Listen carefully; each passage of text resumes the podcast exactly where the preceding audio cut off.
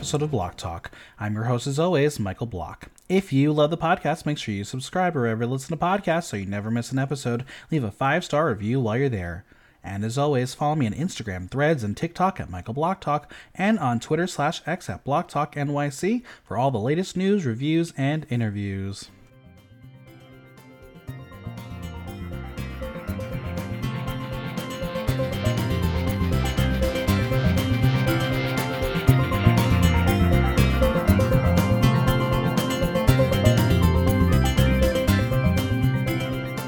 It's time to celebrate Drag Race's Super Sweet 16 and a split premiere part two.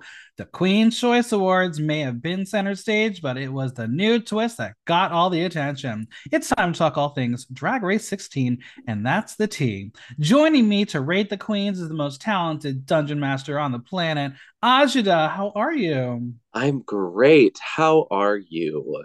Oh, you know, there's so much Drag Race happening that I have to start with two big fucking announcements of the drag news of the week. Are you ready? I am ready. DragCon came and went. I was not there, but you know who was there? The announcement of Drag Race UK versus the World 2 and the cast reveal of Drag Race España All Stars. Will you like be watching either? I I can't keep I don't even know how you keep up. I will say I'm very enthusiastic about this season, but I really have to have a very very healthy dose of drag race. I feel like RuPaul is like sitting there with a Gatling gun of seasons and yeah. you are just at the like he's like aiming right at you. So he I, is RuPaul is like keep busy. Also, uh, if you enjoy the podcast and want to vote on the Block Talk Drag Race End of the Year Awards 2023, because technically we still had to wait until the end of Canada's Drag Race 4. You can now start voting. The link is currently on my Instagram, uh, open until probably like Friday or Saturday. I don't know. One of those days we'll figure it out. But you can vote for your favorite season, your favorite winner, your favorite contestant, the trade of the year, your biggest crush of the year. It's going to be so much fun. And then I'll have a little panel and we'll talk about it all. And then there's a short answer question that says, just tell me your deepest, darkest secret. It's just mm. unrelated. It's just honestly, that's the new podcast coming this year on Block Talk is just share it all. Listen, I got a lot of dark secrets that maybe I should just spill the beans. All totally. right. Well, as always, I must leave a disclaimer. This is an entertainment podcast. We are discussing reality TV show characters as presented to us through reality production. We are shown what the editing of a television show wants us to see. We react to what is presented. Yes, these are real people and they give an opportunity to go on television to share their craft, but they've also put themselves in a position to be discussed. What is said in the podcast for entertainment to discuss the reality of the show. So now that if anyone's listening and has a problem with what I say, it's all for entertainment. You're welcome. And if there's ever a disclaimer that's going to be important for an episode, it's that one for this episode. Yep. Yep. All right, you know what? Let's just dive right into it because I'm sure you have a lot of feelings and opinions on the season on the two, this episode, but we're, we'll we'll talk through them. Yeah, because it's time to do it all over again. We got a sickening new seven to do. Let's start. I did not prepare for this. It is Hershey's Liqueur Jeté from the legendary house of Jeté. Cornbread is her sis, and she says she is one of the most annoying, aggravating women she knows on this planet. Um, I could see that. I understand. I mean, I but it's is it like that sisterly sisterly like aggravating like where it's like you just love to hate them. Of course, of course, absolutely. And I, and then when you think of it from that context, I'm just like, yeah, that makes sense. That makes yeah. sense. She is glam, clam, anti drag. She says she is very loud and commands attention when she enters the room, so she's ready to show the world what they've been waiting for. A broken nail. Oh, this one, this one's not ready. She's not ready. I, I don't know. I there's something so charming about her, though. I, I, I think she, uh, it, is a really, really, really sweet human being that I you see unfold throughout the episode. And um, yeah, and I don't I don't hate her drag. She looks good. Well, let's talk about it. Um, no designers listed. It's a typical drag look. I think the catsuit is fine. It's not groundbreaking. The color story plus magenta hair, very space age. I mean, they thought they could get destroyed in a look that they bring in an entrance look. So you bring your C list drag, which obviously you don't necessarily do anymore, as we saw in Canada's Drag Race in UK five. You kind of have to step it up because it might be judged. This look probably wouldn't have been judged well. Yeah, I, I I agree. It was definitely on the simple variety. I think that the the this was the one with the cape, right? Yeah. Yeah. And it just and it, it it felt like especially when you saw that how it could you could also tell that she didn't really know how to move too much in it, especially Mhm. when you like fast forward a little bit into the challenge. So, you know, I I think as far as, you know, drag race's history of like throwing you into tanks blasting you with wind and all that kinds of stuff. I think also practicality Mhm. should come into it, but that's hard to do. Practicality means editing and then and then uh, it, it being you know something worth showing means Sure. you got to step it up. It's hard to I I I can understand that. Um, so I see where you're coming from. I didn't hate it. It's not the worst thing I've seen, but could be No. better. I'll give it a soft toot. Yeah. Audience 60% toot, 40% boot. Now she's going to sit in the floor, and I got to say, we we rarely get to see like a full vantage of the floor. Uh, it's very loud. The the the so yes, it, it did she, she did like snow angels on the floor. She did. right? She did. Absolutely. That floor is so uneven. It's Yeah. so uneven for for I know it's a set. I know it's probably in a warehouse somewhere, but like It's not in Rue's basement. What? oh my gosh, absolutely. You know, I I just don't even like I just I just don't understand why a why the- a set that has queens in these like crazy heels um just don't think about like leveling the floors a little bit. Yeah.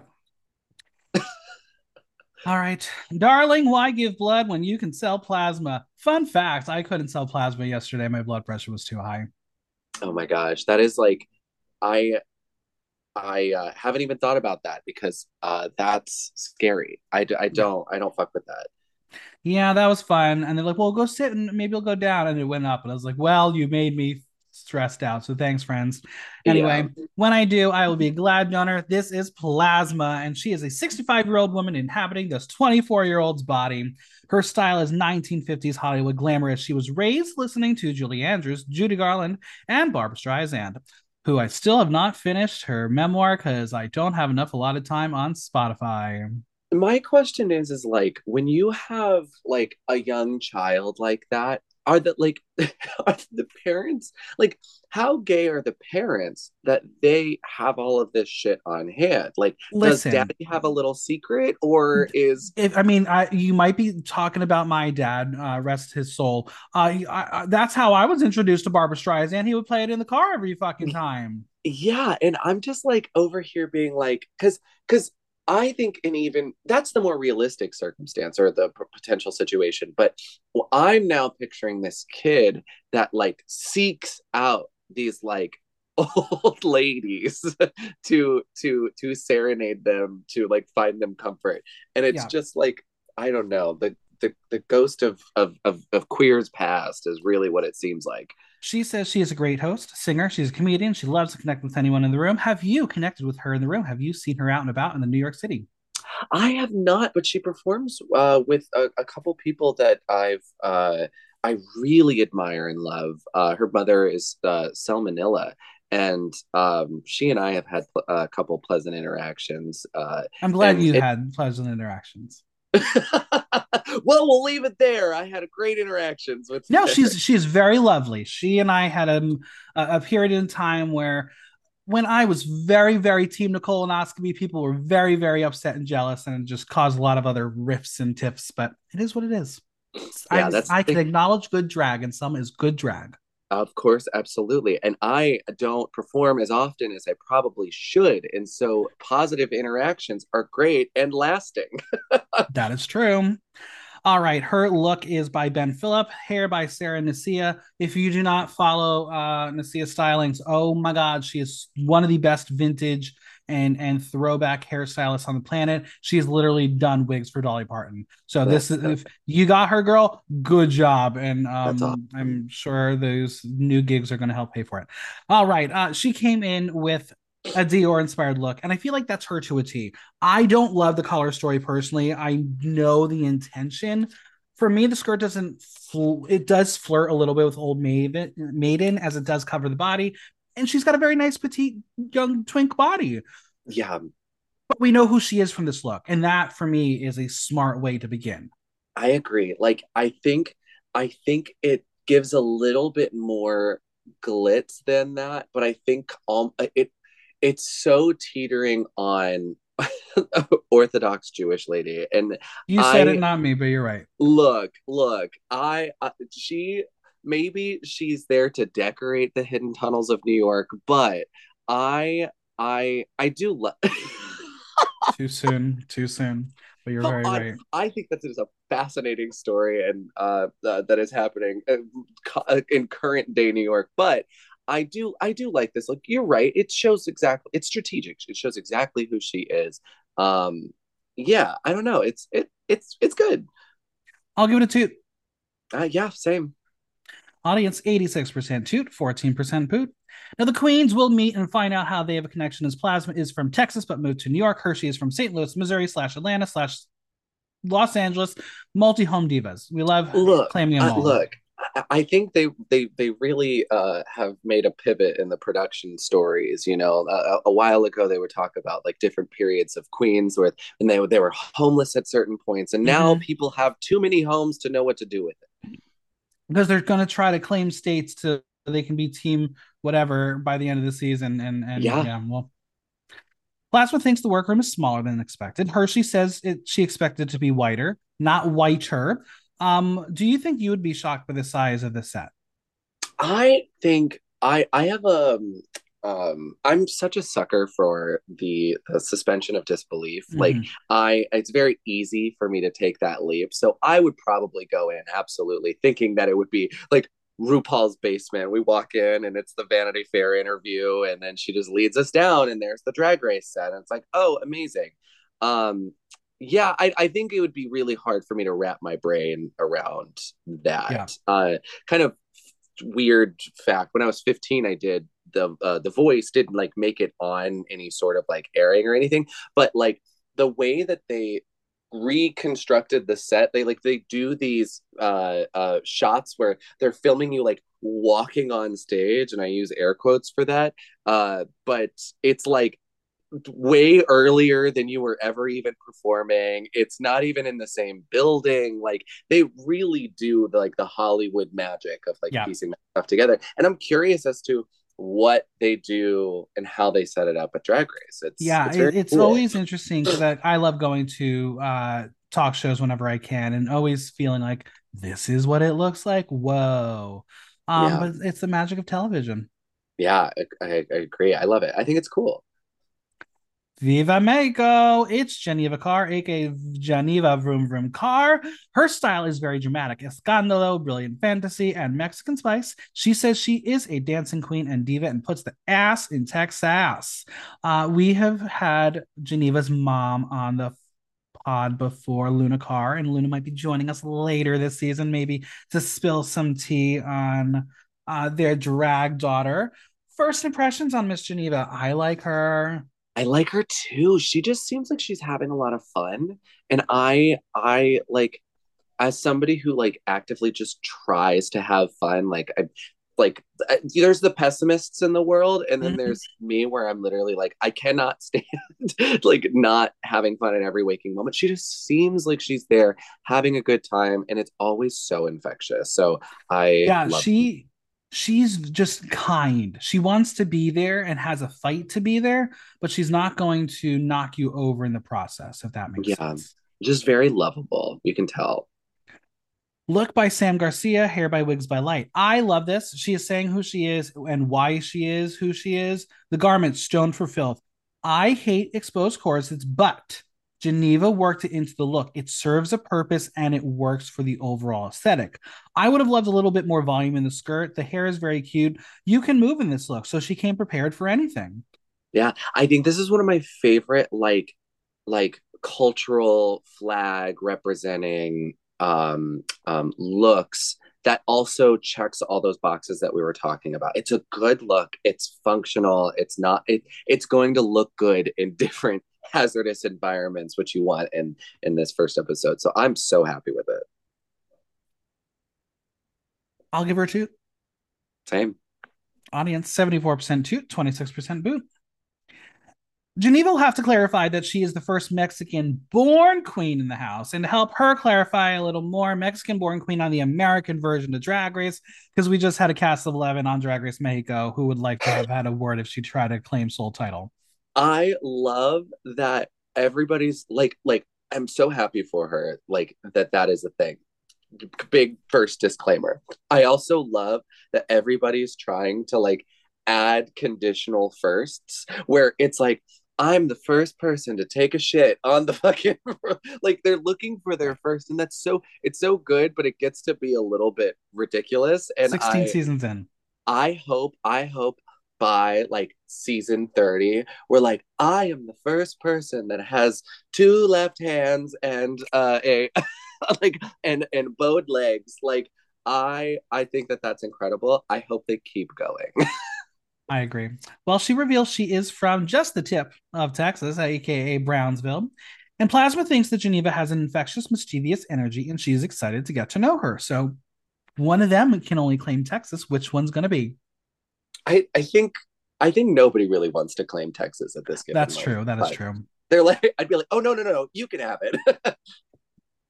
Fasten your seatbelts because this plane always goes down. Here comes trouble.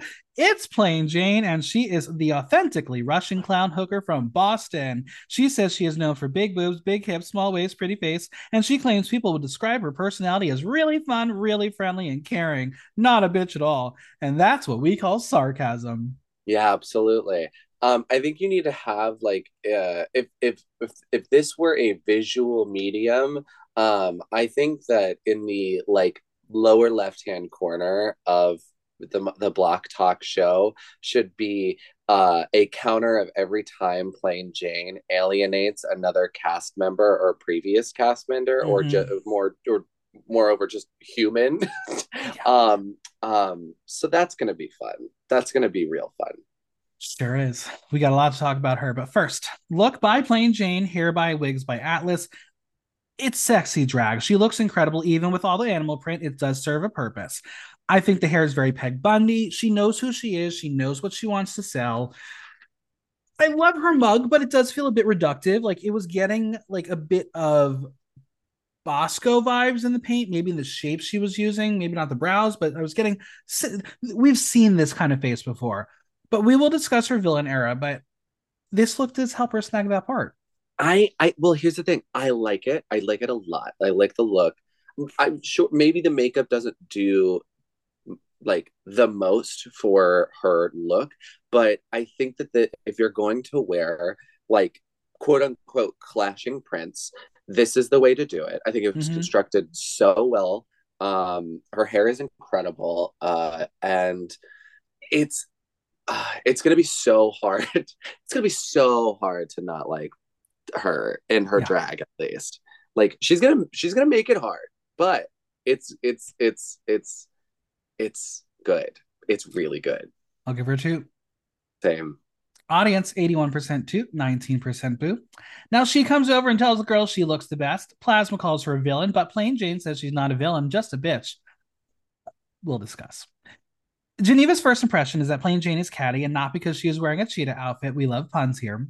And Plain Jane reveals that she is a Russian speaker, and she will give an example. In Russian, she calls Geneva a piglet, Plasma hideous, and Hershii beautiful. Do you think any of them knew what she said until it actually aired? Absolutely not. And you know that some producer was like, we need a Russian speaker in this stat because there, there's no way they didn't know that she didn't read them. Like, like that's that's wild. That's wild. Plain Jane is looking at these three and thinking they're the Brick Squad. Okay. Okay. Now they're going to wait for the next arrival as they see some wings. Now, why do you think they didn't get surprised that they were not the first group, but in fact the second group? Um, I don't know at this point. Like, it's not like it's it's to any detriment to them at all. Like, it's I don't know. Like I, I, I think at this point, split premieres are kind of a thing. I really like the idea of split premieres. It gets even the person voted off first a, a, a lot of airtime. Um, So I'm not 100% sure, but you know, if I were in that situation, I wouldn't be like, oh no, my opportunity taken away from me. Like, nah. I think Plain Jane says a lot of things this episode, but sometimes she does speak the truth as she says the split premiere is good as it's less bitches sucking up the air. She's right Correct. there. Literally. I think the only detriment to being the second oh, this is really shady. The detriment to being the second uh uh um aired is that you sometimes get the like B list premiere guest host like the bitches that got Nicki Minaj on the first episode, and then I don't even remember who the second one was. Wow, Robyn. Oh, it was Robyn. Wow, you just tried to come for Robyn. I take back everything that I said. um, I can you edit this part out? No, I'm just kidding. no, you. Everyone has to know you forgot about Robyn. No, it's fine. I get it. I no, listen. Robyn's I get great. it. Robyn's great. Robyn's great. Love Robyn. Robyn and... should have been a fucking first premiere whatever. It's fine. Should have just saved her. Did you just say that about Nicki Minaj? no, she should have been saved for another time. I, I will say maybe they picked those two because of uh, both of them have absolutely ravenous fan bases where people will kill for Robyn and people will kill for for like the. Meanwhile, for... Robyn didn't even get a lip sync song on Drag Race Sverige, so I don't know what Sweden was doing there. I have no idea. Anyways, a goddess. Heard one. a goddess amongst men. It's Megami, and she is the chic geek goddess of Brooklyn, New York, and the Barbie of Staten Island. She started drag as a cosplayer and claims she does cosplay in high fashion and avant garde.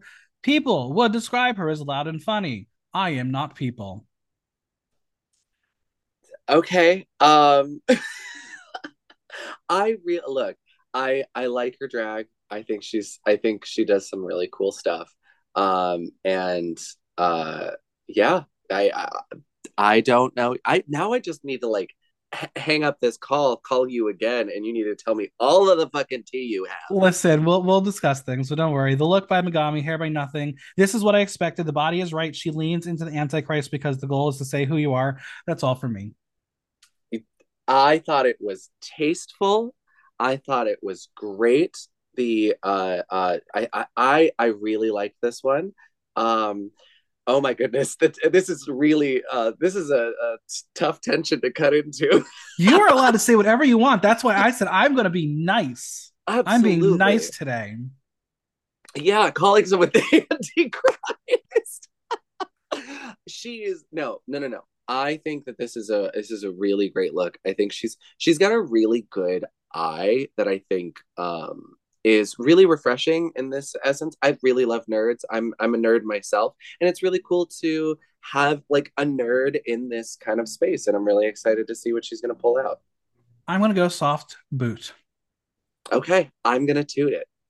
The audience on my side, 46% oh. toot, 54% boot. How many of those twinks did you fuck in order to zero? Are you kidding me? I've not ever, never, rude. No. Now, Plasma knows Miss Thing, Miss New York. How? I don't know. I'm not really sure if they've ever really interacted, knowing how things worked prior to the show, but I'm sure, sure. whatever. But then Plasma says that Megami's reputation in New York is a little bit spicy.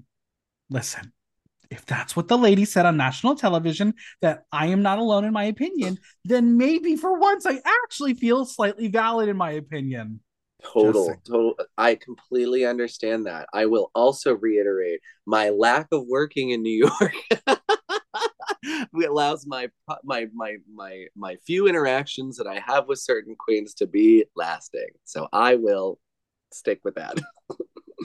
will she, when she has a problem, put a bitch in their place? No, she says. Will it be justified? Who's to say? Moving on. Megami will reveal that she is a cosplaying as the Antichrist. Why? Because some people in the world think drag queens are evil, so why not indulge the fantasy? So she came with a force fed agenda from the start. But we'll get to that self reducing yourself on drag race leads to demise plot line later on. Just saying. Just saying. Interesting.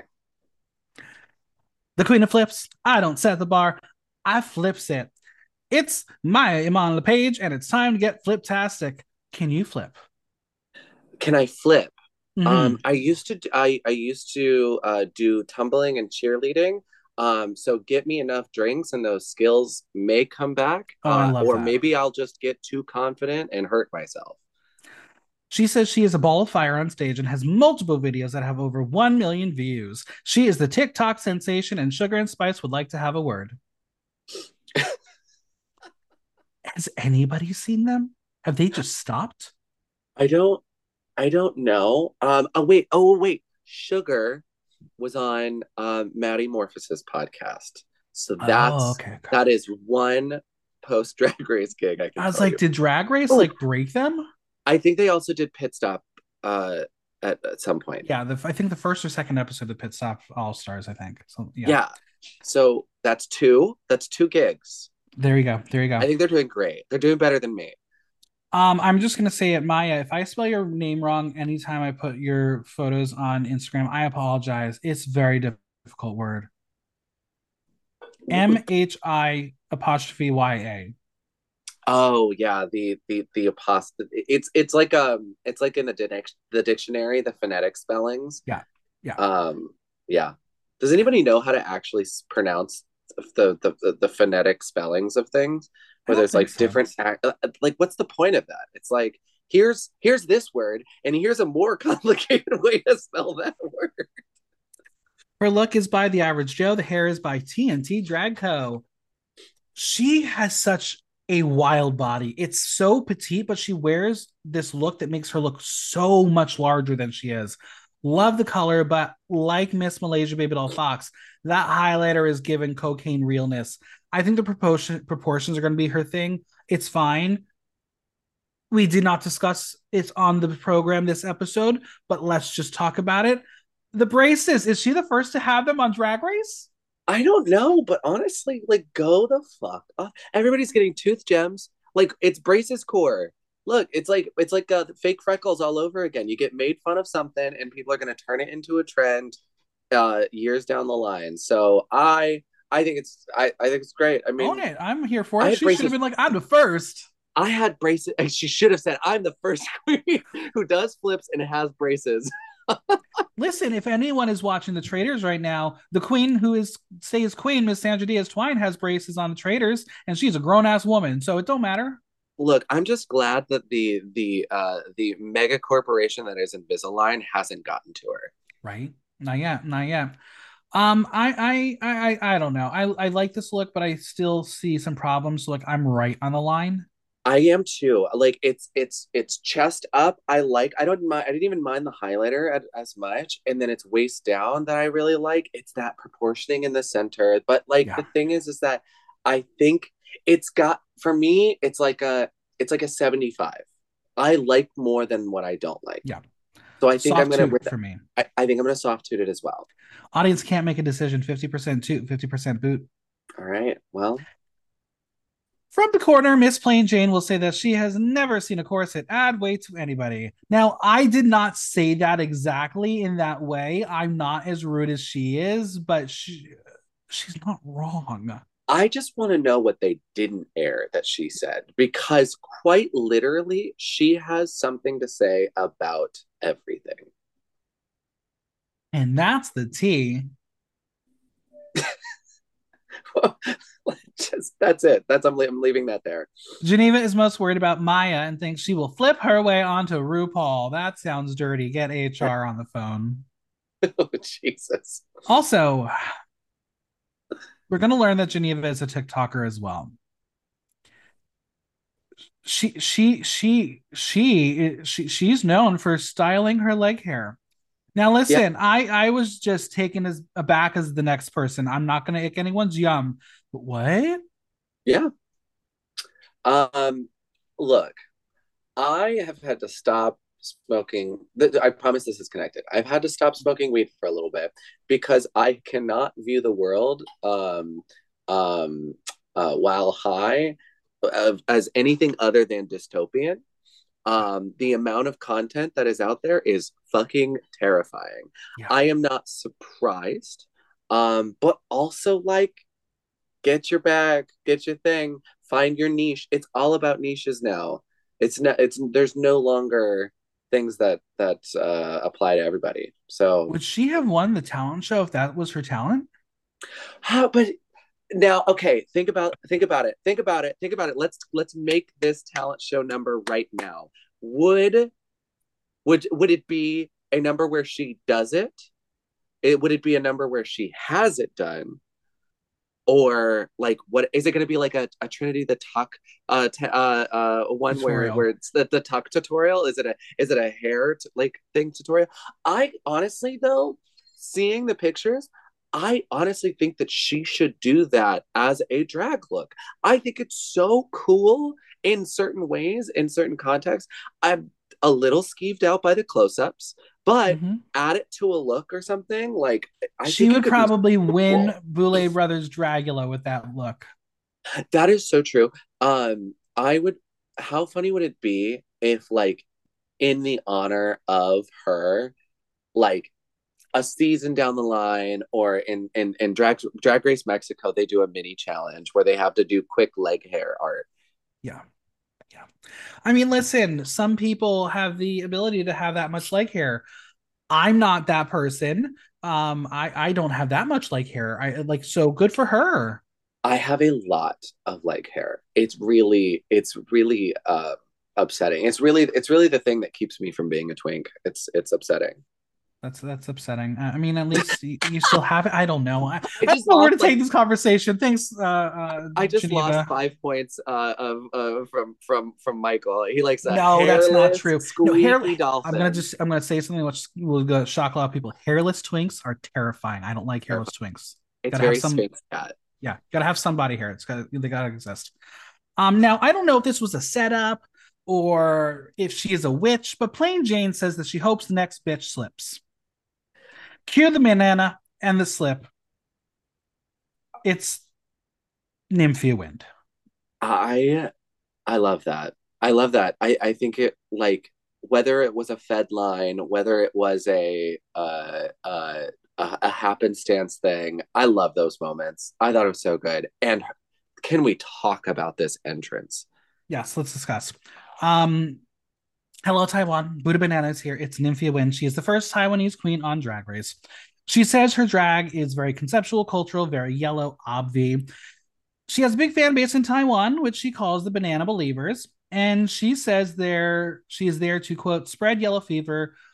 Can she say that? Well, she just did.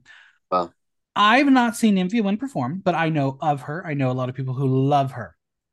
Have I, seen her? I have not seen her perform. I am so rapidly obsessed with her. I think her sense of humor is so fucking incredible. And imagine the amount of creativity, the amount of bananas we have seen from her already, the amount of like the amount of times where people do their drag associated with a color and how it gets so so tired so fast, Tina Burner. So I just think that this is it, it's it's more of a, te- an assessment that she chose an obstacle in her branding and is doing so well. It's yeah. incredible. Can I ask a very controversial question? Yes, of course. Who is the queen of yellow? Nymphia or Lemon? That is a that is that is that is that is a great question. Um, I think I will need to see some sort of Mortal Kombat fight to the death um, in order for me to choose my answer, which is how neck and neck I feel like they are. Dare I say, come through? You're gutted. You're rotted. I know. So you know. All right. The look is by Link Hair Hair.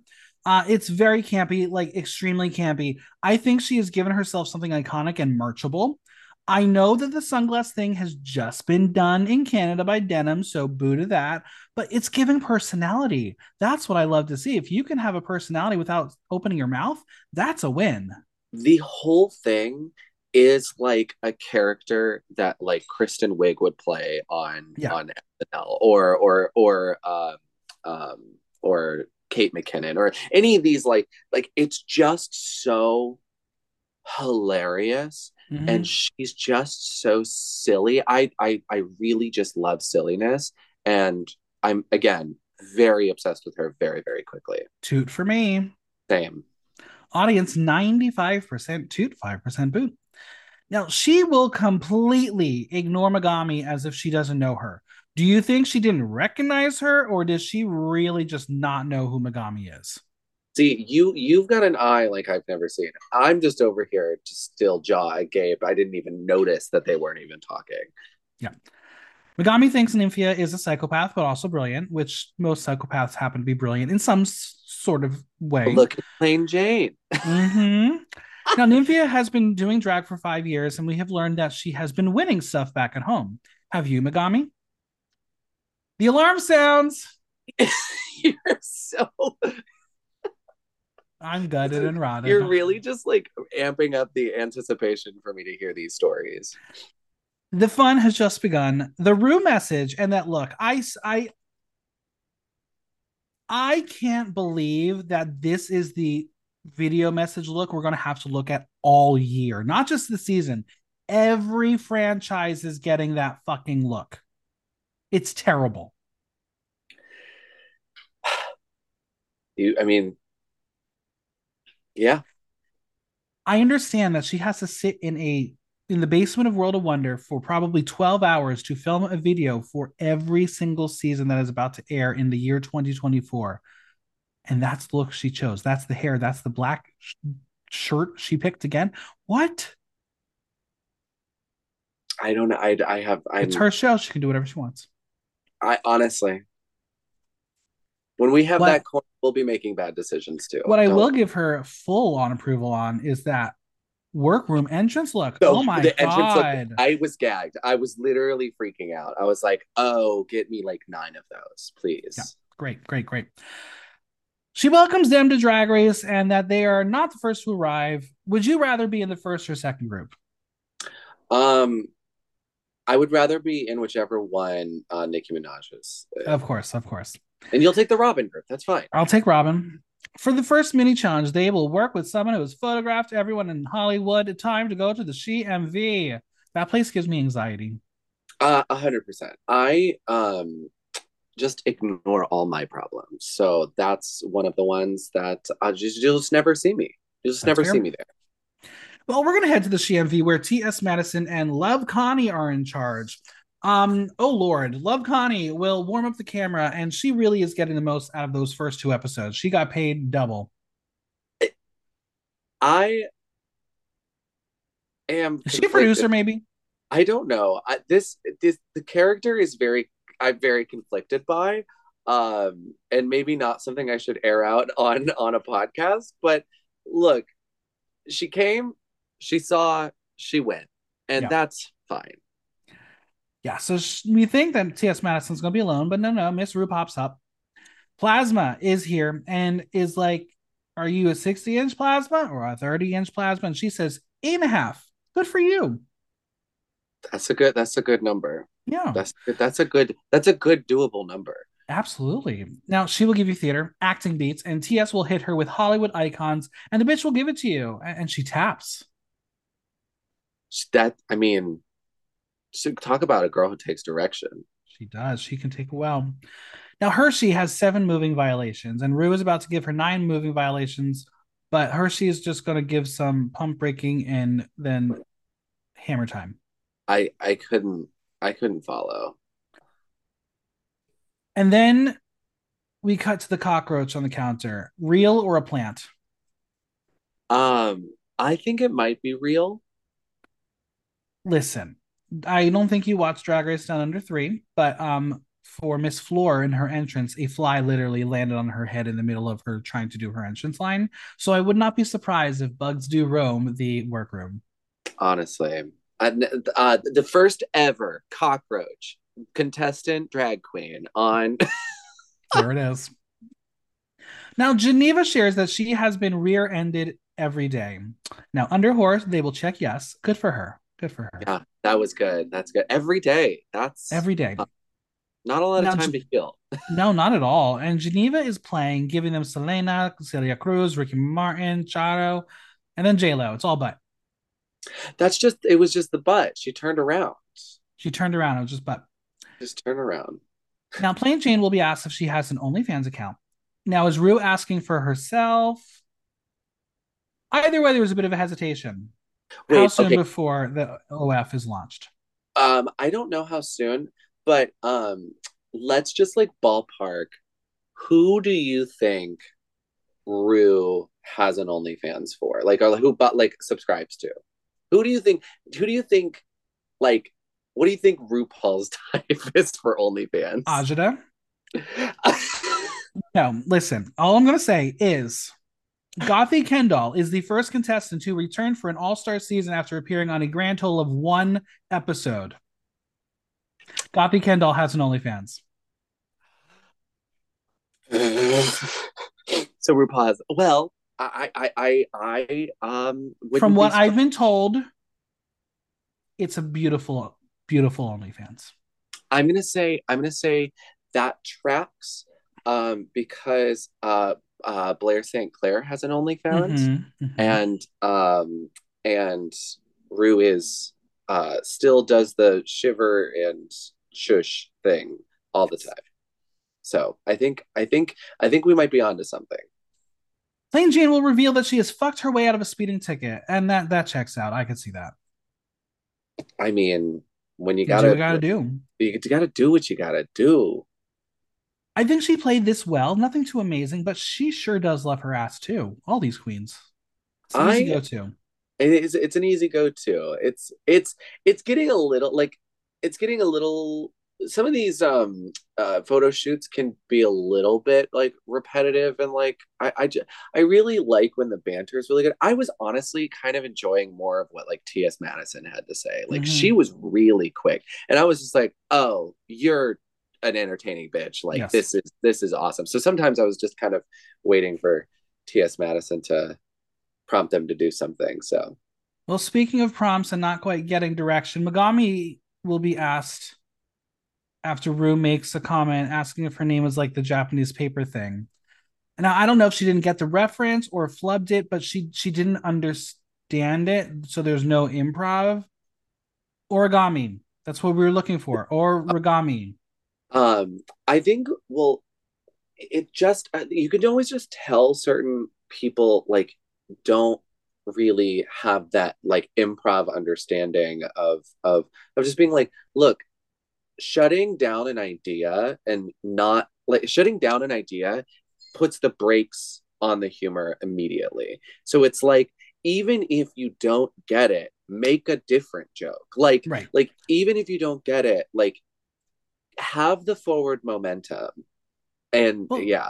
And then she's going to be asked if she's religious, and she says she is a Christian woman. So now we're just parroting thing out here, and it doesn't go well for because you yes and something that you weren't able to back up. So she's going to be asked to do some religious poses.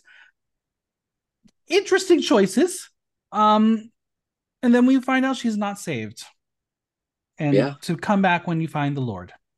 I think I think that's yeah, that's that was a really cute button that I think RuPaul put on it to like at least make sure that that was an entertaining little end and, and because you you could tell that they were having little difficulty playing with her because they just didn't know what to do. Correct. Yeah. I, I yeah, that's that's really what it was. Next up is Mhi'ya, or is she? Because she is fast asleep. Real or oh gimmick? Oh my god, the way that I fucking screamed that was so fucking funny. It's all it's the people that don't know how hilarious they are that end up being the funniest. To be fair, she had probably been up since 5 a.m. to get in face, and they're probably at like 11 o'clock before lunch at this point. Yeah, no, I mean, uh, uh, Kennedy Davenport would fully take naps during Untucked. And I'm just like, I understand, but I just can't. I I think it's so funny doing it on camera and like not a laugh at, but like a laugh with. It's just very, very funny mm-hmm. and how that whole thing started. She will wake up and will be asked to back a car up and and she can she can twerk. She can twerk. And then she will slam that car in park and split. And she really was feeling that Queen of Flip fantasy. I, I, absolutely. If this were me, if it were to ever like, if I were to do like a bike like car thing, I would just like pretend to do like the like the the worst twenty seven point turn and see how yeah. long I could like I'm how for it. long I like could that. do that. Just, just going back and forth. And finally, Nymphia and her prescription sunglasses finish us off and is asked to read the letters. She thinks it says, I like big cock. Um, not quite, not quite. I gotta This say is- though, we here in America get the bleeps. I hate it. I hate it so much. Can I just like um VPN and watch it in like a different country so I get the bleepless version? Yeah, that's that's yeah. Uh, it's I sometimes sometimes censorship is it can add something funny. I like I like the the unnecessary censorships that are that are very very fun. But talking about not understanding the joke and saying a different joke instead, this is a perfect example of it because on the eye chart it says ICUP, which is the the the best elementary school joke that there is that you can Mhm. even imagine. It's telling someone to spell I cup, and then they're telling you that they see you pee. You'll be like, you're a fucking freak. Or maybe you like that kind of stuff. Listen, between that and leg hair design, we we've got we're giving it all this episode. Agreed. She will then have a raincoat reveal. That was low hanging fruit realness. She's going bonkers. Rue is loving it, giving them that banana. That's how you got to do it. Yeah, I completely. I, I love her so much. She's so funny. Now we are going to have this weird cut back into the workroom where the girls are going to be de-dragging. Obviously, it was interspersed with the whole thing. I didn't like it, so we're just going to go and, and talk about it as a chunk. Plasma says that she has seen a lot of girls D drag at the bars, but under these LEDs, that's a man. I mean, not wrong. But yeah, I I also just love that um that not only is uh Jane going to attack the makeup that they put on, but she's also going to attack what's underneath. So that's that's really good for her. I really like that she's thorough. Yeah, I mean, she's saying the only trades she sees are the ones she wants to trade in for replacements. Now, speaking of trade, I have to ask this very important question. Of these seven, who is the trade of the season? I mean, look. I'd let Plane Jane hate fuck me. That's that's fine. That's fine. I've done I've done worse with worse people. And I- this is when I would hang up the phone call and call you back to find out who you're talking about. Look at that full circle callback moment. Sometimes you just need to figure out what it's like. Uh, so there are a couple memes going around uh, in regards to Plane Jane, um, basically calling her the love child of Drag Race UK 5's DeDelicious and New York's very own Rose. Okay, I see. I don't know DeDelicious, so I, I, uh, uh, but I see the rose. I see the rose. I, I've also seen a lot of these. Okay, so my question is, I, I have a prediction for you. If I'm not Mhm, derailing mhm. from your from your Go thing, is that um, um, I think I know who you find to be the trade of the season, and I want to guess Go for it. Plasma. Plasma would definitely be someone I have definitely crushed on before. Absolutely. Sure. absolutely. Mhm. Great. But who is it of the full 14, of the full fourteen? I mean, how could I not have a little little little crush on little Twinkie Elfie Dawn? Dawn, Dawn, you're right. You're so right. You're so right.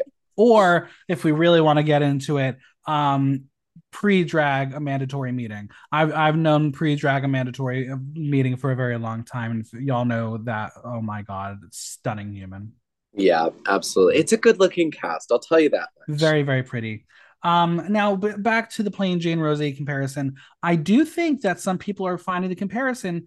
I don't know if it's the same company or not, but they're wearing the same kind of jacket, a floral. Oh, um, like the floral like jacket. right? Yeah. I mean, I wouldn't be surprised if like I know that like Drag Race doesn't have wardrobe for um obviously for the queens or that it's limited. limited.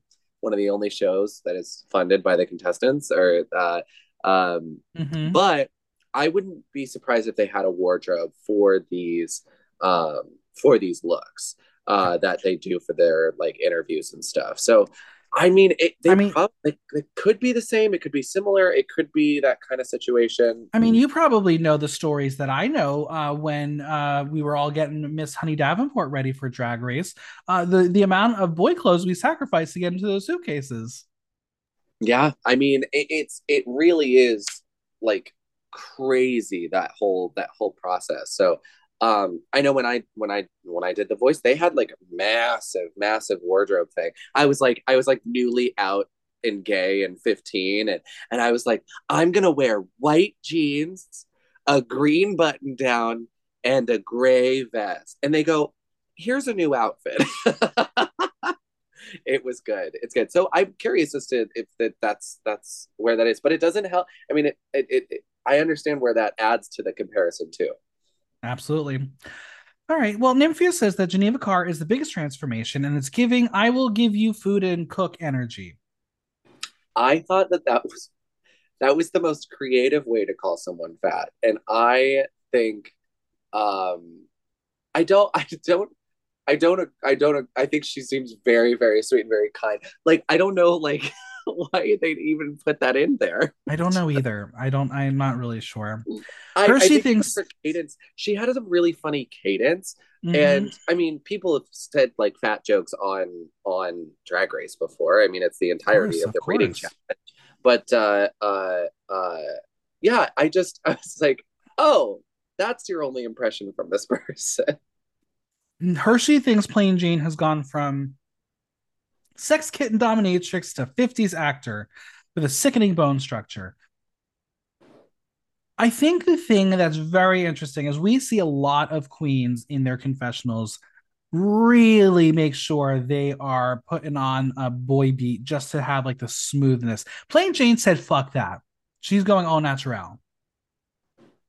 I mean, I don't know. I I put I would I would say fuck it. I wouldn't Yeah. really care too much. I mean, I wouldn't go like, you know, I wouldn't like not care at all. I'm not I'm not I'll tell you this much. I'm not a skincare girly. So That's fair, so fair. so I'm I sure- can be. Sunday Riley, if you would like to send me my products, I'd love to have them. Sunday Riley, previous sponsor of Drag Race. Oh, incredible. I We love, love that. Sunday Get Riley. bag. I love We that. Megami reveals she's a Disney gay. So am I, but unlike Megami, I don't look like Plane Jane's elderly Russian uncle, both in and out of drag. That was um that was said. It was said.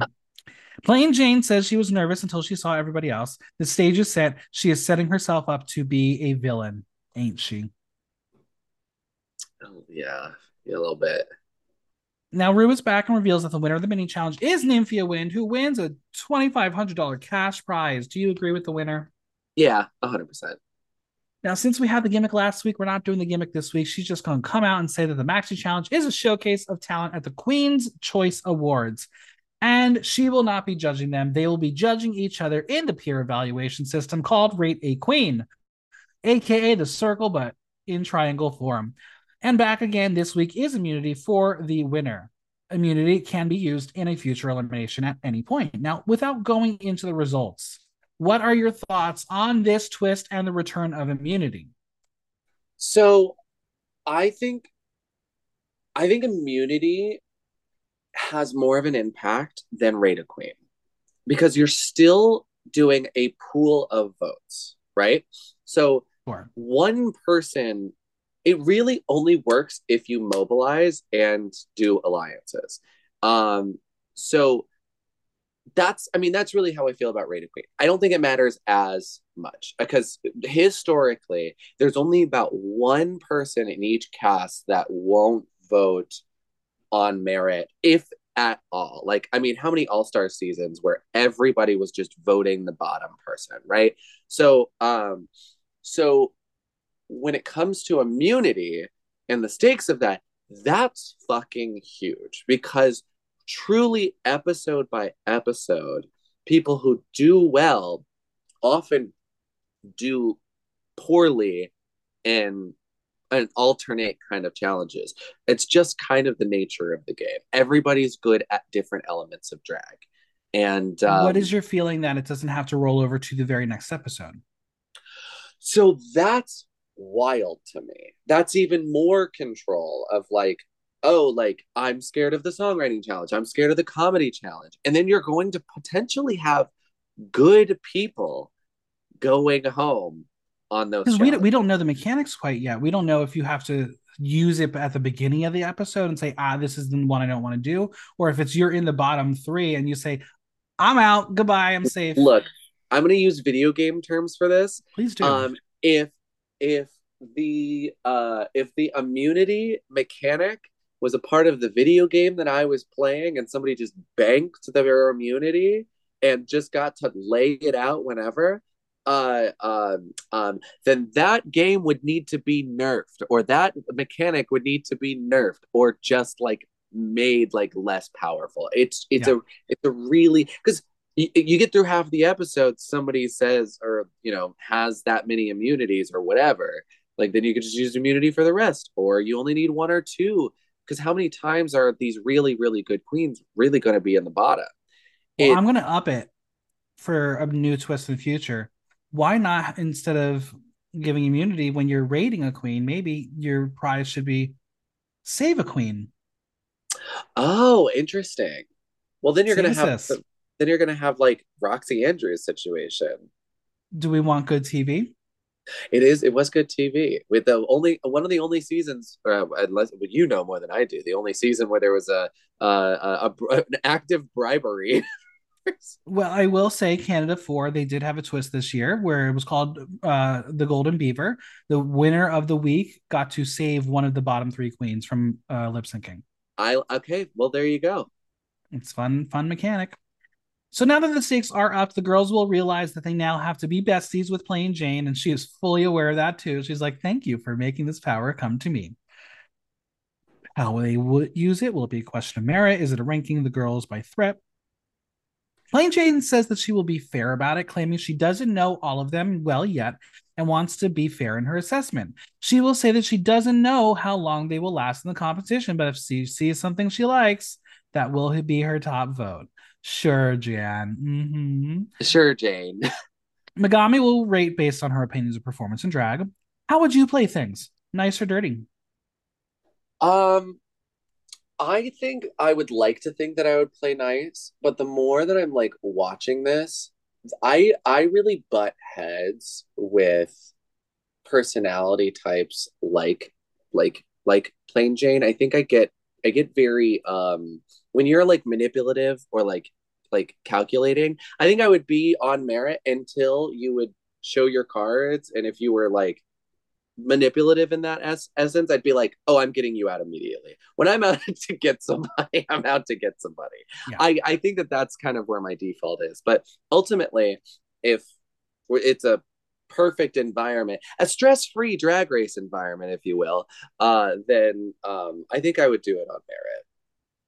Now, Megami's going to head over to Nymphia and says that she can't wait to see what she brought as she compliments her on her Instagram. Do we think Nymphia still has any clue who Megami is? Probably not. I think yeah. at this point, it's probably not.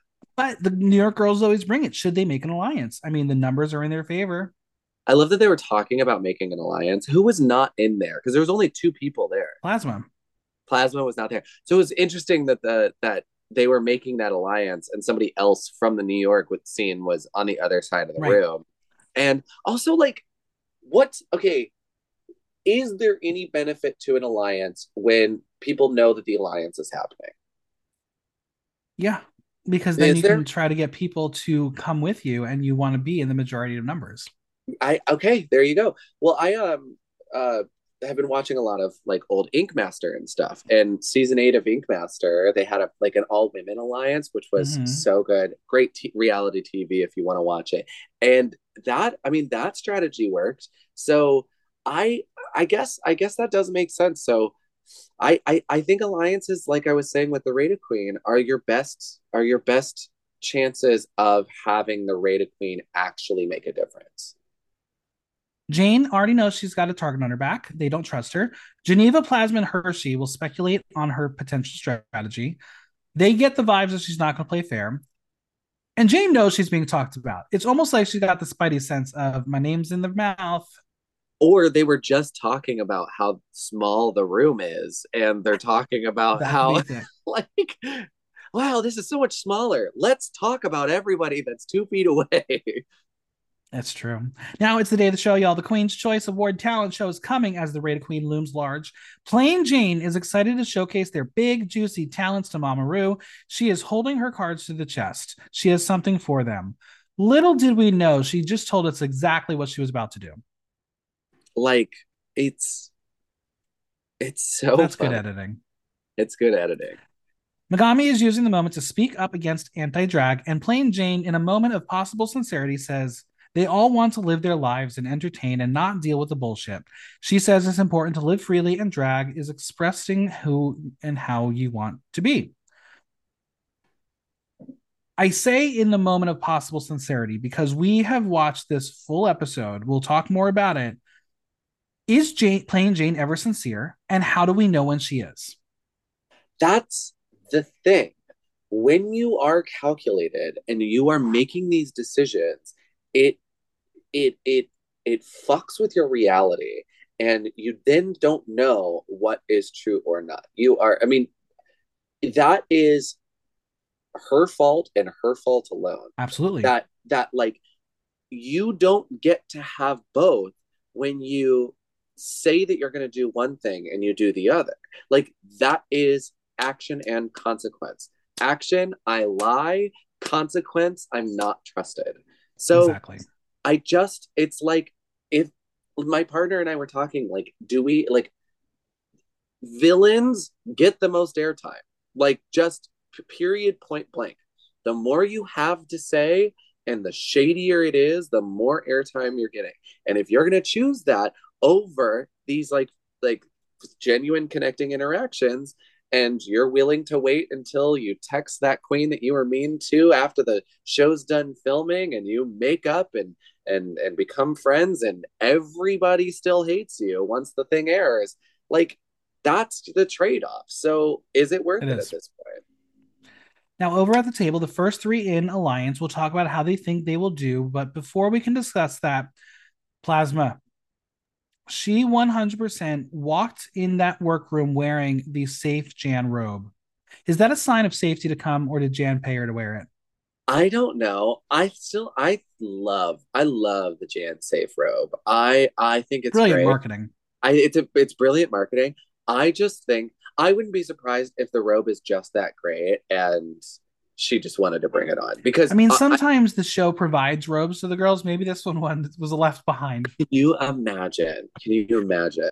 That's so funny.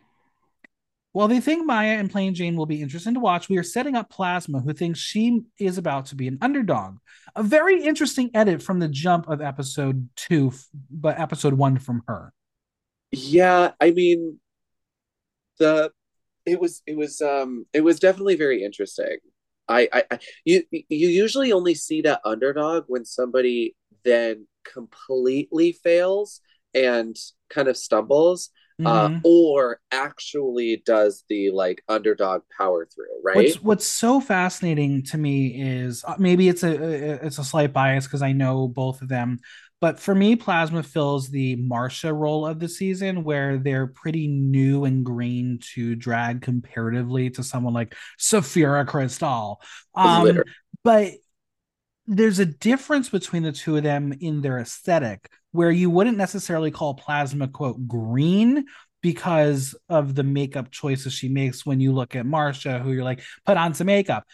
They both do their own aesthetic, but it's really interesting to see how they right now they're both at this point have a underdog story to present, yet they're so different yet similar. It's so strange. Yeah, I, I see exactly what you mean. Their youth definitely shines through. Um, I think, but there, it's it's really.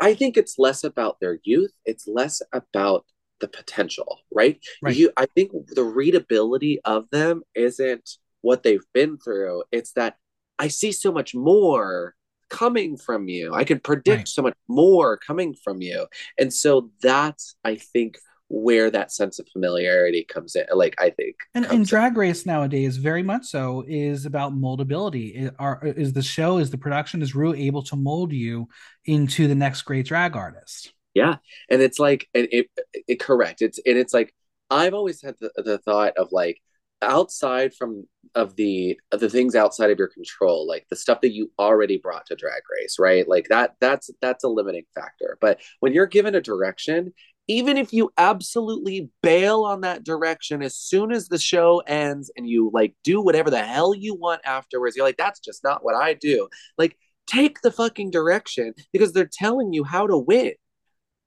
So it's like true I, it's it's just very interesting. So yeah, I mean, you're right. It's a it's a moldability race. Like it's it's.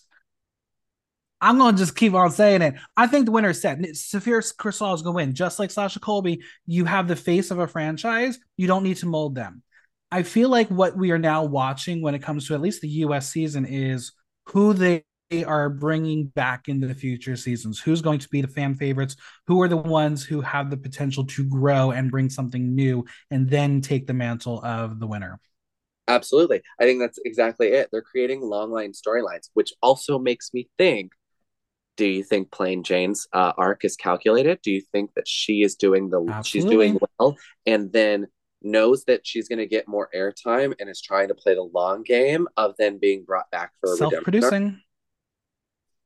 There's the pros and cons of self producing, and we'll talk about it later. But first, right. Nymphia reveals she moved to Brooklyn last year as she says she is fresh off the boat. As people on the internet have believed, she may or may not have moved to America just to be on Drag Race. It's, I mean, there's, there is, there, it, uh, it's, it really sucks that like that's just American media is that like the, the capitalist consumerist you know mm-hmm. bullshit is is more international with American media and it's just that's just what it is and like you have these other countries that are doing their own thing and unfortunately it just doesn't we don't have 7 billion Michael Blocks that watch every season we don't no. and it just they don't all have the traction and because it's the original because it's American because post-colonial uh, the world there's a lot of people speak english and and we're in a we're in a place where that's just the best business decision that you could make as a as a as a drag queen so whether it's true or not i mean i understand why she was doing Drag in Taiwan, where it's a small scene. Everyone knows each other. It's a drag family, and the government is actually supportive of gay rights. Now, Plane Jane jokes that Nymphia is gearing up to host Drag Race Taiwan. She says it's not big enough, but listen, stranger things have happened when it comes to creating new versions of Drag Race. The first Drag Race spinoff was Drag Race Thailand. Correct. Like, like, and I know there's a big, there's a big like drag and cross dressing scene there, but um, um, but I wouldn't be surprised if she has that big of a fan base with the pictures that they showed at the beginning of this episode. I would not be surprised if they did a Drag Race Taiwan. And you don't have to win to coast. Quite literally. She's got a lot of expectations at home and wants to win for her country. Now, Hershii has decided to blow her load in the very first episode and reveal that not only does she have a partner, but she has two kids. Her boyfriend's sister put her kids up for adoption, and there comes Hershii and her partner coming in as dads. Being at Drag Race means you're missing the kids. As someone who watches a lot of this show, this is usually when you want to save this conversation for when you're really feeling you might be eliminated soon. So you want to make sure your story's out there this was the first mirror talk of the season for them. It was. I will tell you right now, I am very desensitized to the the the sob story. Um, I'm just I'm I'm just it's it's formulaic. I'm mm-hmm. not saying that people don't go through struggles, but just like you were saying, it's the episode that they don't do well that they start to talk about their story and they do this. I don't know what was different about this one, I had waterworks. I was I was like, this is this is adorable. This is incredible. And like that whole situation, I was like, this. I felt like we were getting a little bit more back to like the authentic medium. Absolutely. That. And, yeah. and and Hershii is not the first to come in there as a parent. So I think no, that's what's really interesting is it's not a parent situation where it's like, oh my god, it's a first. It's just the story behind how she became a parent, and that's and what's so amazing she has to be the youngest though. Oh, maybe not Tyra. Tyra would have been the probably the youngest. I think Tyra was the youngest. Yeah. I think Hershii's like 32 or 33. I think she's Oh my god, she gives Yeah. she gives a lot younger. She looks great. Looks great. Now, Plasma says that queer people who have kids are under scrutiny, and Hershii says people online are bad, but so are certain family members who have questioned what they're teaching the kids, which is like, oh, that's a gut. Yeah. She loves being a daddy, says it's scary, but she has dealt with hate from trolls on TikTok talk while getting love from other gay dads out there. Why do you think this was an important storyline to have in this current climate? I'm so glad you asked me that and not do you want kids? um I think I think it's important because it's like uh it's the amount of catch up that all oppressed uh, identities uh, have to play like the, the, the in the game of life it's it's absolutely unreal. So it's like i think what's super important is that we uh, i think with a lot of people uh, that call themselves allies but have become complacent they think that we are in an age where we have reached equality that we that that, that the fight's done that that oh my god because you know queer people can can go outside that that we're that that it's done. And it's stories like these are very important to remind people that it's not just about being queer. It's a and, she and she didn't even mention it much um but the, the the fact that she is uh, not only a queer dad a queer dad of color she uh is is going through this and navigating this and is so vocal about all of this stuff. It just shows that like there is still so much work to be done and that's why we could be annoying about it but i think we we need to be in order to be heard Absolutely. Well, suddenly some air horns blare. Hola is Becky G. Are you familiar with her work and do you sing her in the shower? i've i've heard that song um but oh my god she, this is a tiny little lady this is this is the tiniest lady i've seen that uh i, I it's so pristinely gorgeous so Mhm. incredible.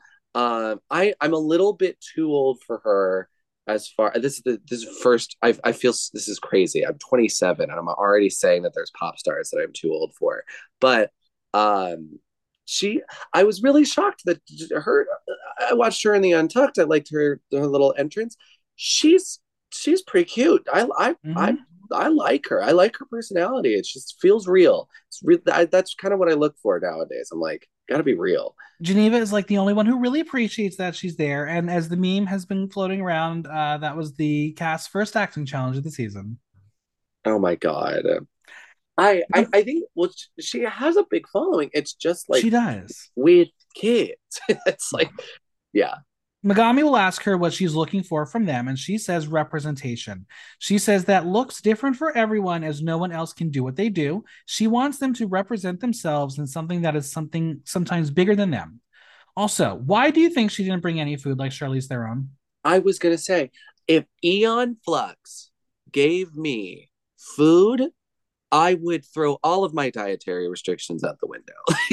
it's like I I need to say this. This is what I'm t- saying. Episode one, you get your Nicki Minaj's. Episode two, you get Becky G. Um, and it's and that's fine. That's fine. It's just like I, I was really pleasantly surprised with her.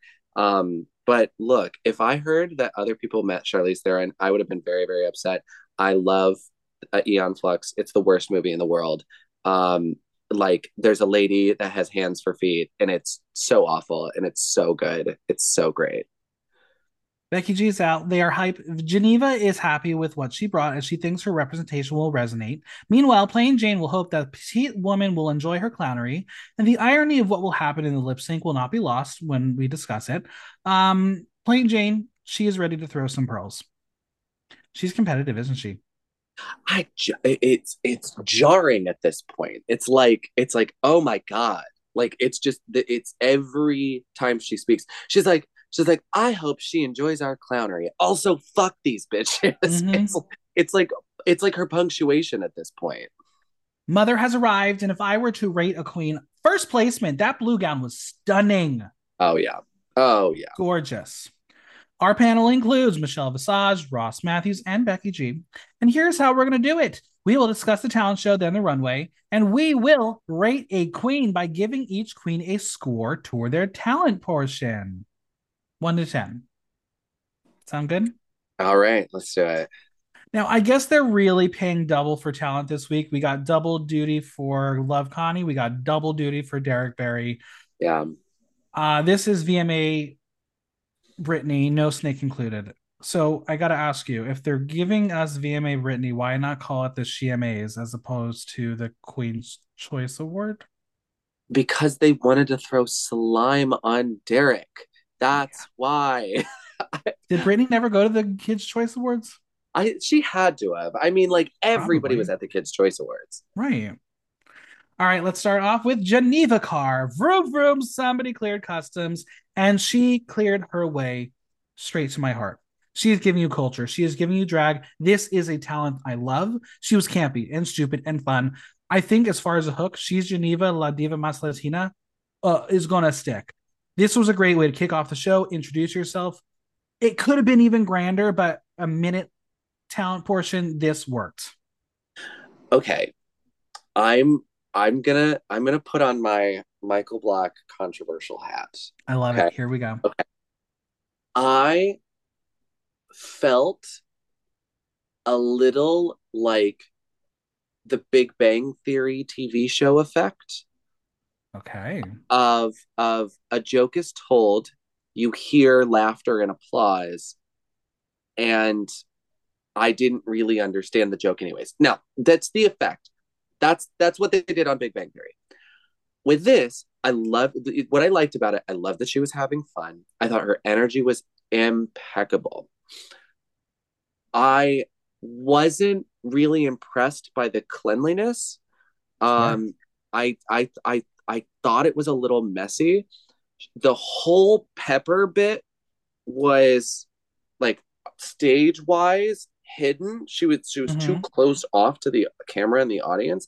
I didn't in it and it was a little bit jarring. Um and and they gave um um uh uh, uh Iman Le'Paige uh uh uh a note that they've seen all the, no- the the moves before. So then when the upbeat thing starts to happen and she does her little box step, I'm just like, okay, like it was good. But then what they did is they shot themselves in the foot by giving other people critiques that could have been critiques for hers. So that is my that is uh, that was actually quite political. I'm very proud of myself.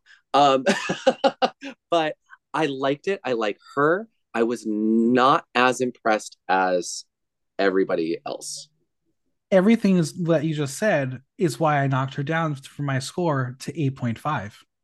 I think I'm going to give her a seven. All right, there it is. That is 15.5 for Geneva. Moving on to Hershii LiqCour-Jeté. Uh, so she gives you intention grabbing idea by playing with this jungle and making you search for her and focus on her. And then the narrative gets very funky. She's just whipping her hair. I don't know what that has to do with the jungle. And then the fact that the lights were not even on her face in that very first bit, production, I don't know if it was you or her, something went wrong. And then the look, I, I, I think it had so much promise, but someone guided her in the big production department very poorly. Um, this number gave me whiplash for all the wrong reasons. Yeah, I um, I you mentioned the hook of Geneva, I or her song. I like Geneva's hook very very strong, right? So then you get uh uh then you get uh Hershii's song. The verse is incredibly well written. I will tell you that mm-hmm. It, it flows. It's co- like it. The emphasis is very conversational. She wraps it and says it like you would say it, which is one of my biggest pet peeves. Like Katy Perry, unconditionally uh, like that kind of vibe. Um, very well written, all over the place in all of the ways that I think you were saying. But um, and then the thing that bothered me the most was the lighting with the hat. Um, you have a hat that's supposed to block sun, and then you do low lighting when you're searching through. So a lot of those like expressive moments of her looking through the bushes, I wish it was like I was like, if I, if that were me, I'd be like same lighting. I push through the bushes, cue a spotlight immediately. There it is. A spotlight as I go. Go through another one, cue the spotlight immediately. These are the beats that I need lights and expression. It would have been so much cleaner, and I would have been okay with that. The the concept being a little bit messy, if there was just if she just leaned in a little bit more and had a little bit more of that cleanliness. I'll give her a seven. I think I think she was a little bit worse than Geneva. So I think consistently, I think I'm going to give her 6.5. All right, that is a 13.5. Moving on to Plasma. She is showcasing you that New York City diva and that diva who has a BFA to support it. I think she knows what she can do, and she wanted to ensure that she got to showcase it in fears of not making it through this entire journey. I like the burlesque element. I did not care for the lip sync when we know that she's got a strong vocal because the lips did not match the mouth. The impressions were good. The problem is when it comes to drag race, none of the impressions were novel. We've gotten an overload of Jennifer Coolidge, especially this year, three times on Snatch Game. We've had Joan Rivers, especially last year. Marilyn Monroe has been done, and Harvey Fierstein has been done. She's got the talent. She just needs to hone it into a singular performance. So, Plasma's performance, I really like this a lot. She knows her talents. She knows what she can do, and she knows what she can do well. I agree. Cut the cut the um Jennifer Coolidge, cut the uh cut the Joan Rivers. I think I liked, I really liked the Marilyn Monroe button of the just it's the mouth movements, and I think that that was like a really good beat to make the laugh. But I think you didn't set it up with stronger things. Replace those two impressions that I said to that I just it's not great, um, and then replace the RuPaul button of like no, because it's like what's the joke there? It's not really. Mm-hmm. It's just like it's maybe make a little bit more of a direct cut towards like Trixie. It's like just don't don't like be specific because if you leave it up in the air, the joke's not going to land. I thought because all of that moment was rushed, it just didn't go through as well as you would want it to. Um, but structurally, it it was a sound number. I would have I would have even the way exactly that it was, I would have lost my shit if I saw that live. Yeah. I'll give her an 8.5. I'm gonna give her I'm gonna give her the same, 8.5. 17 for plasma. Moving on to Nymphia Wind. I like culture on Drag Race. I like that Nymphia did this. Now, I know that the overall results are very much going to be tainted by a certain someone, as Nymphia may have actually been a top of the week. But it's really disheartening to see a talent that no one else in this cast is going to be able to do get underscored again, because this is a thing and a theme that happens on Drag Race and talent shows. Nymphia did bring a tinge of camp into the performance. It was wonderful to see. Yeah, make the jokes, Shen Yun, realness, drag realness, whatever. But this was different. This was a talent. This is literally a talent you're not going to see at a drag show. That's the whole point of this goddamn challenge. It was Correct. wonderful. I what I what I thought was so beautiful about this is that like think about the obstacles again. Like choosing an obstacle of doing a cultural talent which doesn't always perform the people have always nice things to say about it, but they don't give the ratings or the the they don't hand out uh the you know winners for doing a cultural talent I just I and, and I think a lot of certain um, cultures don't apply to American entertainment rhythms mm-hmm. right? So you you talking about certain beats and and keeping energy up in something like that. So what happens is that when somebody's like i'm going to honor my culture it doesn't always translate and people don't always get like as excited not in a positive or negative sense it's just different right this was fucking incredible.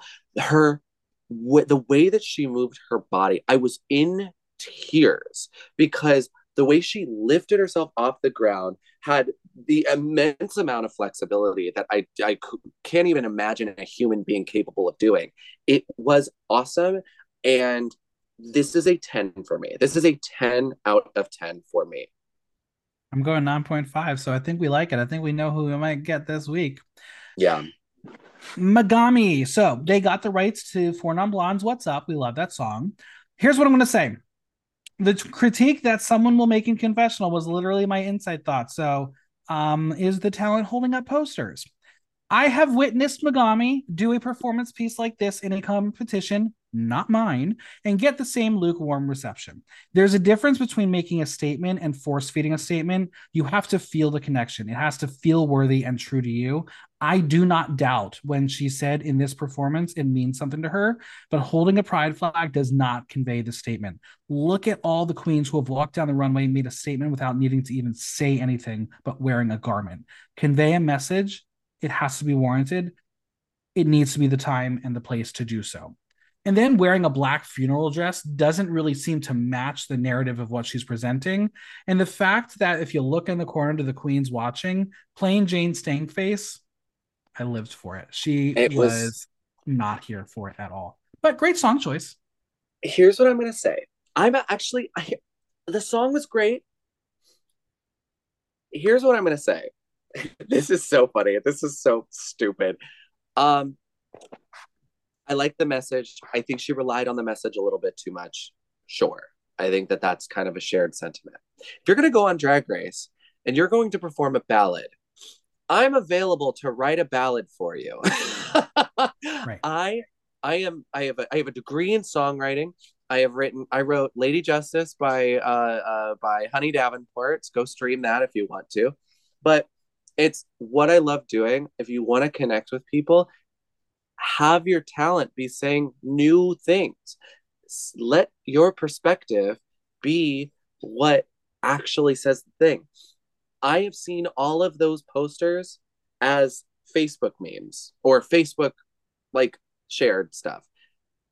Have a different take, not a different take, but just like s- say your piece. Who are you in that moment? Because in that moment, I like I didn't real I don't feel like I got a lot of Megami.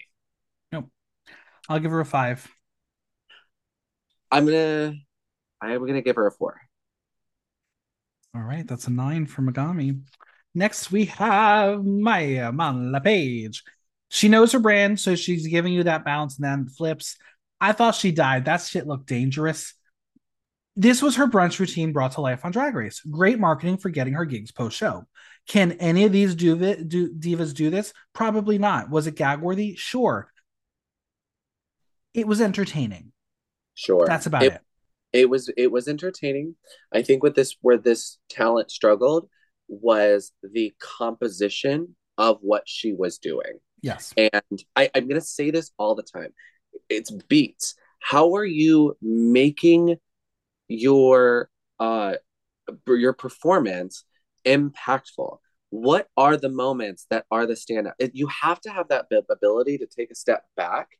And i think there are, there are impeccably talented performers and people that are are do incredible things i could never even imagine doing that rely on instinct and don't necessarily not that they don't have the capability but don't often take a step back to understand what they're doing and plan these these moments. Because in a brunch when you're climbing on shit your shock value is is is already comparatively to uh, to other brunches. It's like these are tables damn it. But like you want to talk about like set design they brought in a box. Like mm-hmm. like like where is it going to come from? Because you take that shit you put it on a stage it's not going to read the same. And some people just don't know that and that's fine. But like it's it's just got to be a conscious decision. A lot of those those instincts performers um, have a hard time with planning and and and producing their their their own stuff, and that's totally I fine. Mean, it's just something to learn. What you just kind of alluded to is exactly what she could have done. Instead of a box, put two tables and chairs, put the pit crew at the tables, and jump up onto a table and do your stunt. There was the no danger. Is she going to jump from there? Yeah, literally. It's so great. I would have been like, judges, get up here. Like, eh, do the thing when they interact with it. I don't know how, what, if they would even say yes, but like, I just, I think that that would have been a little bit more interactive. It would have been, it, it would have been less like, oh, we're over here, you're over there, you know? I'll give her an eight. I'm, yeah, I think I'm going to give her, I'm going to give her a seven. All right, that's 15. And finally, Plane Jane. So she came out looking like a Katy Perry. Then she also has this Bosco Kameron Michaels face if they had a baby. She did a Jimbo number. Remember the stink finger from All Stars 8? Well, welcome to the stage, Burger Finger. It made Ru laugh. Couldn't tell you why. It was a bit vile with the mu- ketchup and mustard, but again, we're not going to king shame people like foods. And it it just kept going. It was stupid. But we know that stupid wins drag race. Yeah. I I think I think Plane Jane is an excellent saleswoman. Yes. I have seen funnier concepts. I have seen I I I I think this just is a, a, a tribute to the sea and cunt. Mm-hmm. I think it's I think it's I I think there are funnier ideas that could I think Jimbo is probably like the, one of the more well-rounded person that's like is going to do things that you don't understand but then like like has the charisma to also sell it. Like um it's it this just felt like the reason it was funny was the commitment right I agree. and um I didn't hate it. I thought it was funny. I thought the beats were good. So this is so this is like the this is like the other side of of um Mhi'ya Iman Le'Paige, right? So this is someone who knows how to compose a number. She has her beats. She's gonna be like, I'm gonna sell the fucking shit out of it. And like I know the moments that are gonna be funny. And even still, the first third, the judges weren't on board Yep. it wasn't until the basically I think it was like the second main beat where where I think shit started getting ripped off and there was formation changes and I don't I I, I didn't think she had anyone on board but she committed to it so much that that it it, it won them over. I'll give her an eight. I'm gonna give her an eight as well. That's 16 for Plane Jane. All right. Derrick, as we alluded to, will get slimed in pink. Uh, I guess this really was a Viacom tie-in because Viacom owns MTV and Nickelodeon, so why not do it? I mean, literally, I uh uh um I always had a fear of getting slimed because I Oh, hate really? being like like not like a like an irrational fear, but just like I think I would do violent things to the person holding the slime bucket if I ever got slimed. That checks Uh, out. That's fair. Yeah. Oh, but oh, and then oh, and then she slips. Oh, it was so funny. Oh, it was so good though. It's good television. Just don't do it to me. Category is Made You Look. In honor of the runway, we will play Looking Good or I Can't See. For those who've been listening to the show for a while, new change. I will not be sharing the entire judges' critiques. If it's something major, I will include it. Otherwise, I will give you a one line sum- summation of the judges' critique. We will start with Nymphia Wind, look by Shia Ho. She really wants to tell us that she has a banana, brand. I think the first look, fine. The second look was drag. Third look was fine. And then the final look, I thought they were a little bit, it was black, not brown. Either way, ew. It was camp. I like how dumb she is. And I love how dumb and unafraid she is to be dumb. I just want a bit more polish in the garment as she did in the hair because that hair was brilliant. Like one of the coolest wigs I've ever seen. It was a literal banana. Yeah, I think my biggest problem is outfit number one, but like I I think that that's the problem with reveals. Yeah. It's it's outfit number one. I'm oh I'm I'm done with this category. We gotta we gotta get rid of it, friends. We got I'm done with reveals. I watch a lot more drag race than everybody else. The fact that there was like seven reveal runways in one year, I'm over it. I'm done. Reveals are gonna put you in a straitjacket, and we know how it. much you've been avoiding being straight. So It's true. I just I in the grand scheme, if if if if I'm adjust if the, the if the the curve of the test is being adjusted for just the pure fact that this is a reveals category and that's just hard to do well. Um, I think this does really well. I really like it. the judges, it was good. It was culture. They love bananas. I will give it a looking good. what's the scale again? looking good or I can't see. looking good or I can't see. Um, I this is a looking good.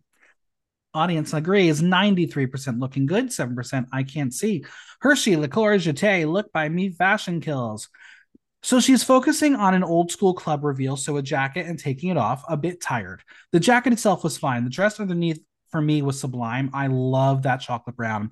The hair was a tad too matronly for the fabric of the dress, and those glasses, they are from Amazon. I have my own pair. Just saying. Bob won a challenge wearing a robot spandex fucking suit. I'm not saying that's not the that's not how we're curving it. Anyways, okay. Sorry. I outfit number one cannot stand really. I mean, it's just it's just ruffles and ruffles and ruffles. Yeah. It's like like I just need somebody to just commit to something that big. And then maybe then maybe I will be conditioned to like outfits like that. But at that point, it's like not an outfit. It serves a purpose. And if the purpose is to be taken off, then it's not an outfit. It's like Right. it's like the purpose. it like it that's what makes a reveal a reveal. I really like this this this this outfit, the second outfit is clean. I It is it. Clean. I did not mind the hem of the dress. Um, I think that this is fucking clean. This is like this is like the sexy modest teacher, right? The Mhm. teacher that that's got that pencil skirt that goes down a little bit too far and it makes it sexier because of it because she can barely even move and it's like, oh, it's so good. Judges love- love the color. They are there for the whiplash queen. I say looking good.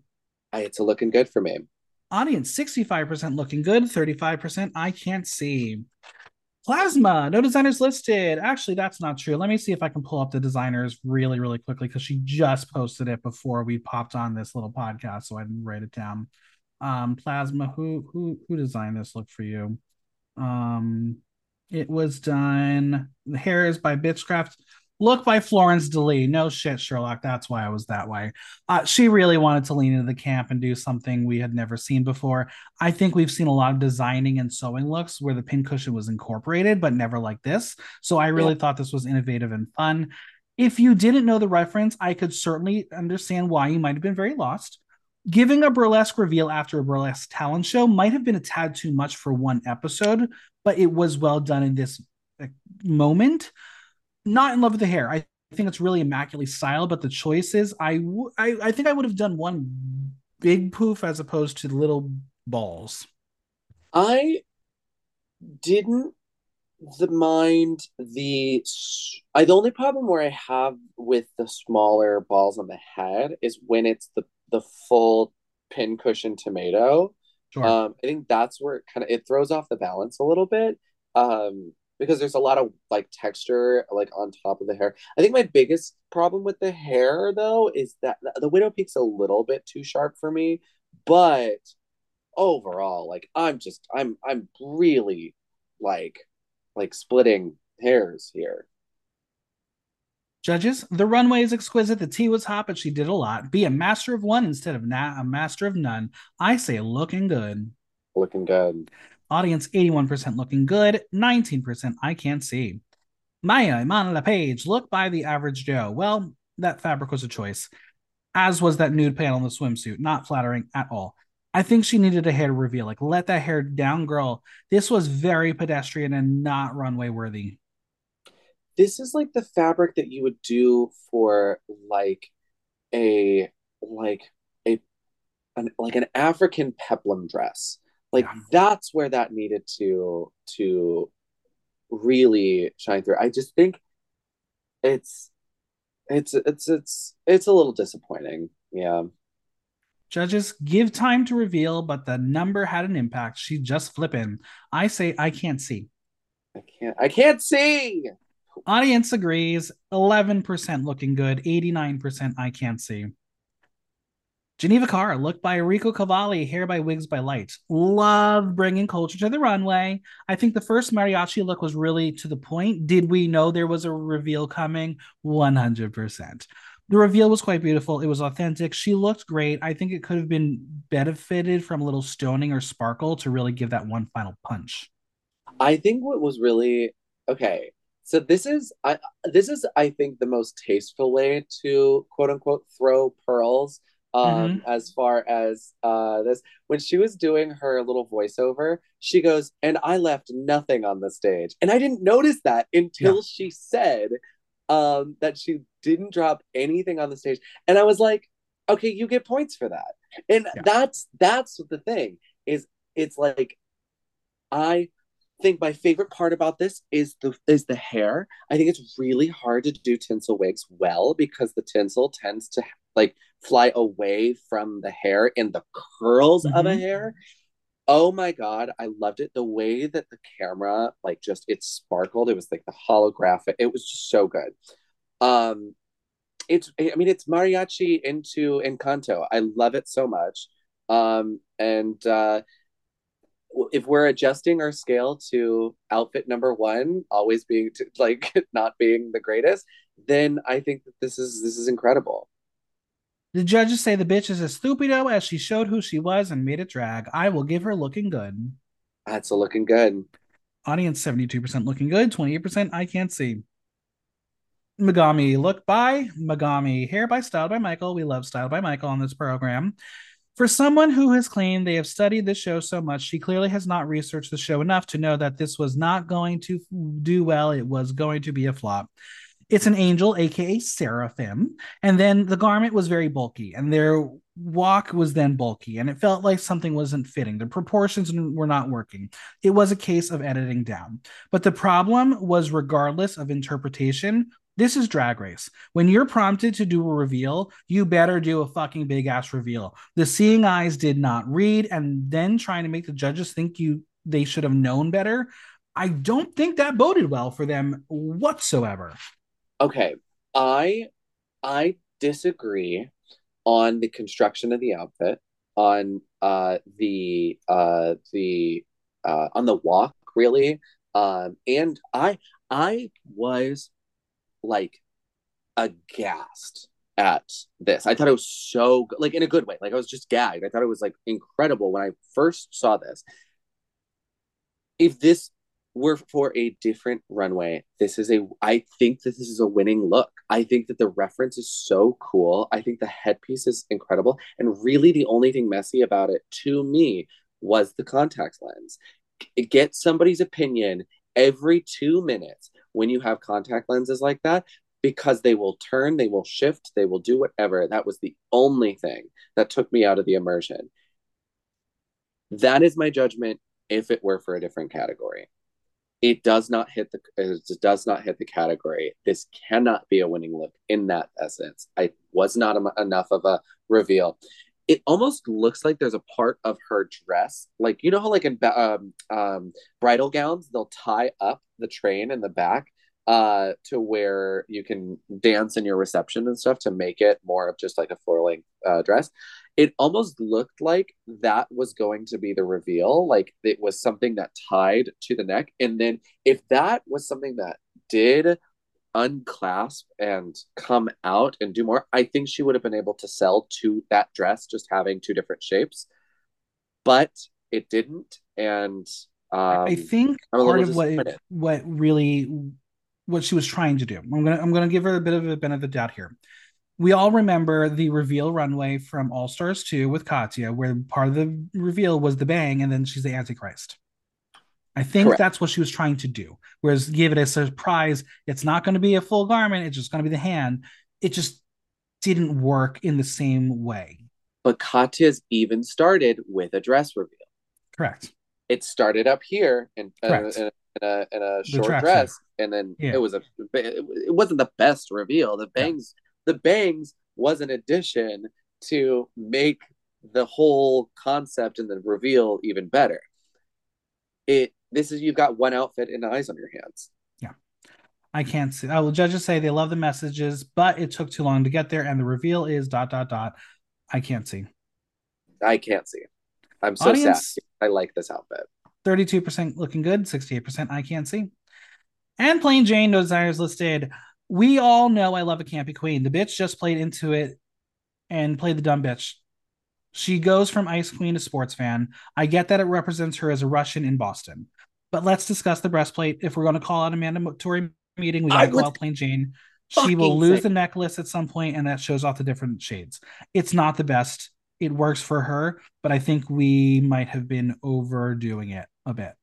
I, I I just don't want her to get a pass for that. Like that just does not the two if there was like like if if I were to do this over again, I would do some sort of like like pl- a play off of like Trailer Park Princess. Mm-hmm. You know what I mean? Like do actual princess turns into Trailer Park Princess but it's literally just like I don't it's uh, like it's it's the fucking queen from Chronicles of Narnia like I'm now I'm shocked that Tilda Swinton has a wig like that and is wearing booty shorts that high and like I don't I mean I like Daisy Dukes as like a as like a as like a club thing when you're like trying to do something a little bit more pedestrian.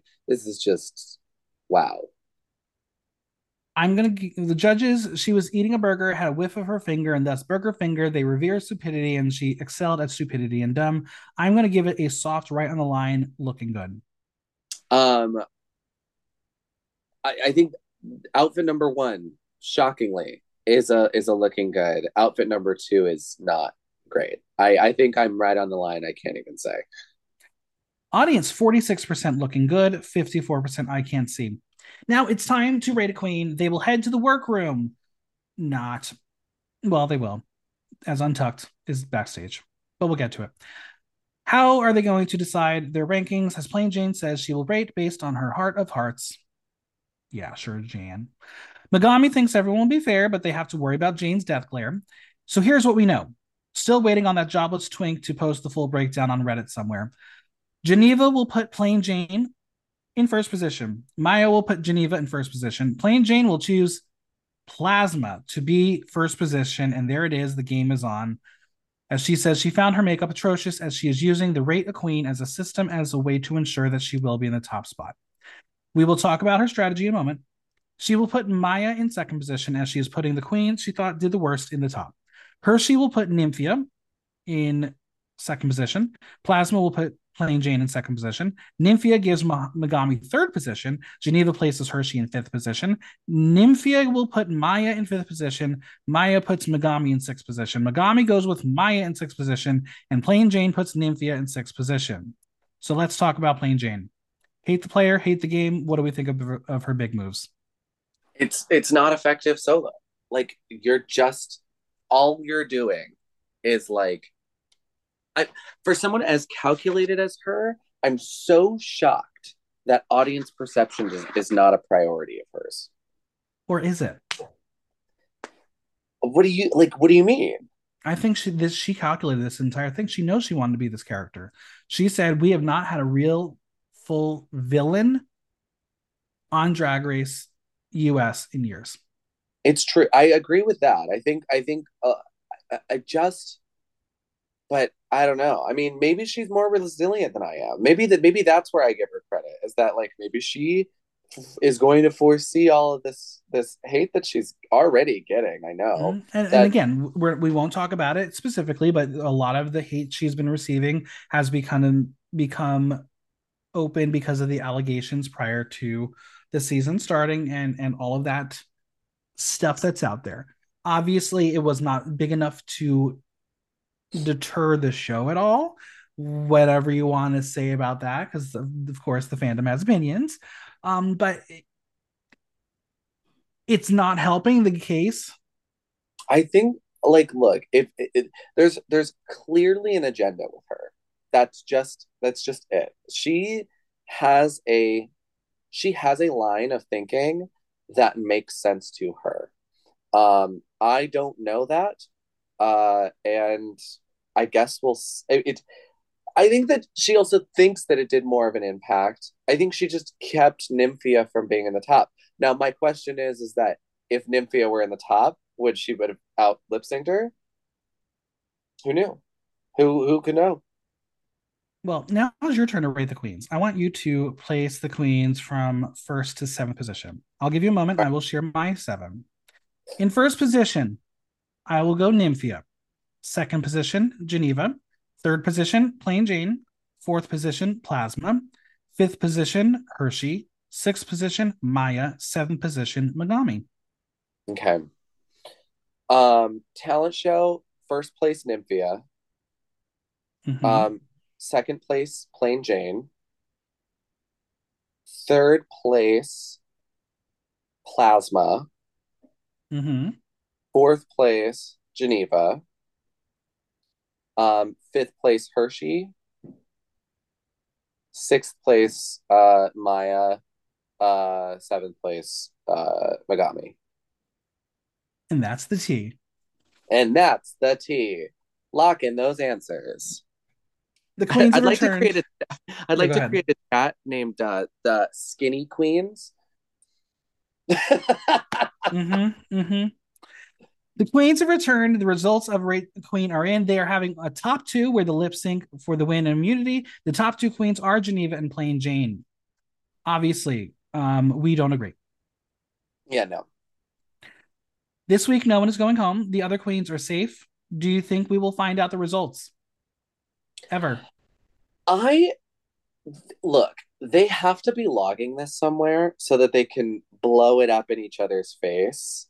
Like, here's my theory because I don't know if you noticed in the uh, next week on, RuPaul is holding a file that says classified. I did not see that. I think it's in there. Interesting. I think it has like, to be in there. This is the thing is that like Drag Race is notorious for making you do or say things and that you think are in private that then get thrown in your face mm-hmm. afterwards, mm-hmm. whether it be like a one way mirror or welcome like, to reality TV. Yeah, it's I mean it's good TV. Um, but like I think like I, I think this rating system could fucking blow up in Plane Jane's face.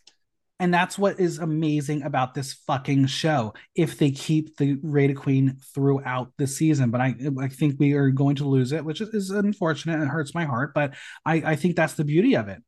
I really really yeah. think this is such an important cool twist. If you're going to do it, go full out, do it. But let's talk about this song. It is Shower by Becky G. It should have been Geneva's. Like she probably performs this number all the fucking time at home. She should have won, but in the game of Make Ru Laugh, one episode in, Plane Jane has figured it out. I mean, yeah. Do you think I I I think the the the, the boob is a hired actor. I, there's no way she didn't know it wasn't down that her shirt was down there. Yeah.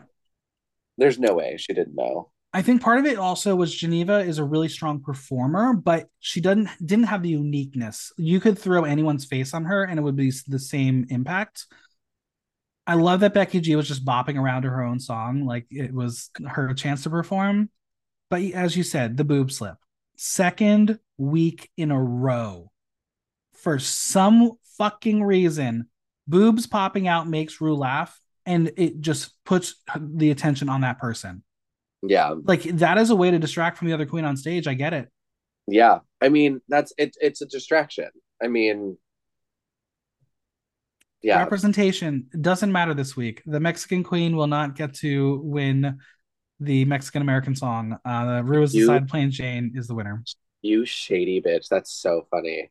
What do you think is gonna make me win? Representation. Mm-hmm. She said it hey, earlier, and that's that's what killed me. Um, I mean, come on. Uh, could you imagine if Q beat Sapphira in Beyonce? It doesn't compute. This is the same situation. Yeah, no, it's so true. All right, let's zoom through the highs and lows of Untucked because this one was very interesting. The girls head backstage to experience their first Untucked and drink their first House of Love cocktail. Have you ever had a House of Love cocktail or mocktail? No. Me either. Um, they're going to propose a toast to being the B team. Megami wishes she could have seen the main stage as she couldn't see through her lenses. Um, wasn't worth it, I guess. Didn't didn't pan out. Maybe next week she'll be like, "Oh my god, I can see." Now, Plane Jane is the dumbest bitch in the world, and she loves it. They will all praise her for the nonstop mustard and ketchup and the sound it will make. It was so gross. But Plane Jane loves that Ru lived for the idiocy and the burger finger. Are we going to make burger finger a thing, or can we like end it by next week? I think I think it's going to be one of those things that we think is going to last long unless Plane Jane shoves it down our throat. I don't look. I, I don't like a burger finger down my throat. Okay. No. I mean, it's no, it's no walk that duck. It's no walk that fucking duck. It's no walk that fucking duck. Now, Plasma's going to check in on Mhi'ya if she's physically okay, and of course she is. This is what pays the bill. She she's used to throwing that body down and party all around. But she is aware that the look is incomplete and not glamour, but she plans to redeem herself. Hershii reveals that her look was supposed to be a candy wrapper, but she didn't have enough fabric in the hotel. Now, I got to know how much work do they really do in that hotel during the pre recording quarantine? I don't know. How much time do they? Re- I mean, you you know some backstage tea when it comes to getting people ready for television programs. Like, did she really not have enough time to get ready? I mean, I don't know. Like, eh, but I, I don't think it's a matter of uh of time or necessarily like. It, it seemed like more of a matter of resources because mm-hmm. you do. You, I mean, you truly don't have any access to anything. Like, you know, like it's it's it's just kind of locked in a room for a little bit, and you get escorted do to they, meals. Do they get a sewing machine? Um, I would I would be I would be uh shocked if they didn't. I I would be you know I I yeah I, I, I don't know. I can, it's all speculation at this point, but you know, if not a sewing machine, a hot glue gun, that's easy to give and put. That's true. Now, Hershii was gagged by Nymphia, giving the full evolution of a banana, but Plasma just wants the deets on that wig designer. She is ready to cheat on her designer um, for that banana. Yeah, it's so good. Now, Plasma says for the reunion, they will all come out as fruit or vegetable. We have tomato for Plasma, Nymphia's got banana, Plane Jane has melons, and Megami says she's passion fruit or impassion fruit, as Plasma says. Guess there's a joke somewhere in there. What would you be? Um, I would be. Oh, this is good. I would be. Oh, I'd probably do like a blue raspberry, just because like I I think it would be so stupid. And mm-hmm. yeah, I also really like blue raspberry. So Plasma will say that they live in a bubble in New York City, but Megami says that in the last year she has been feeling the un- unease in New York. How do you feel about safety of drag in New York City?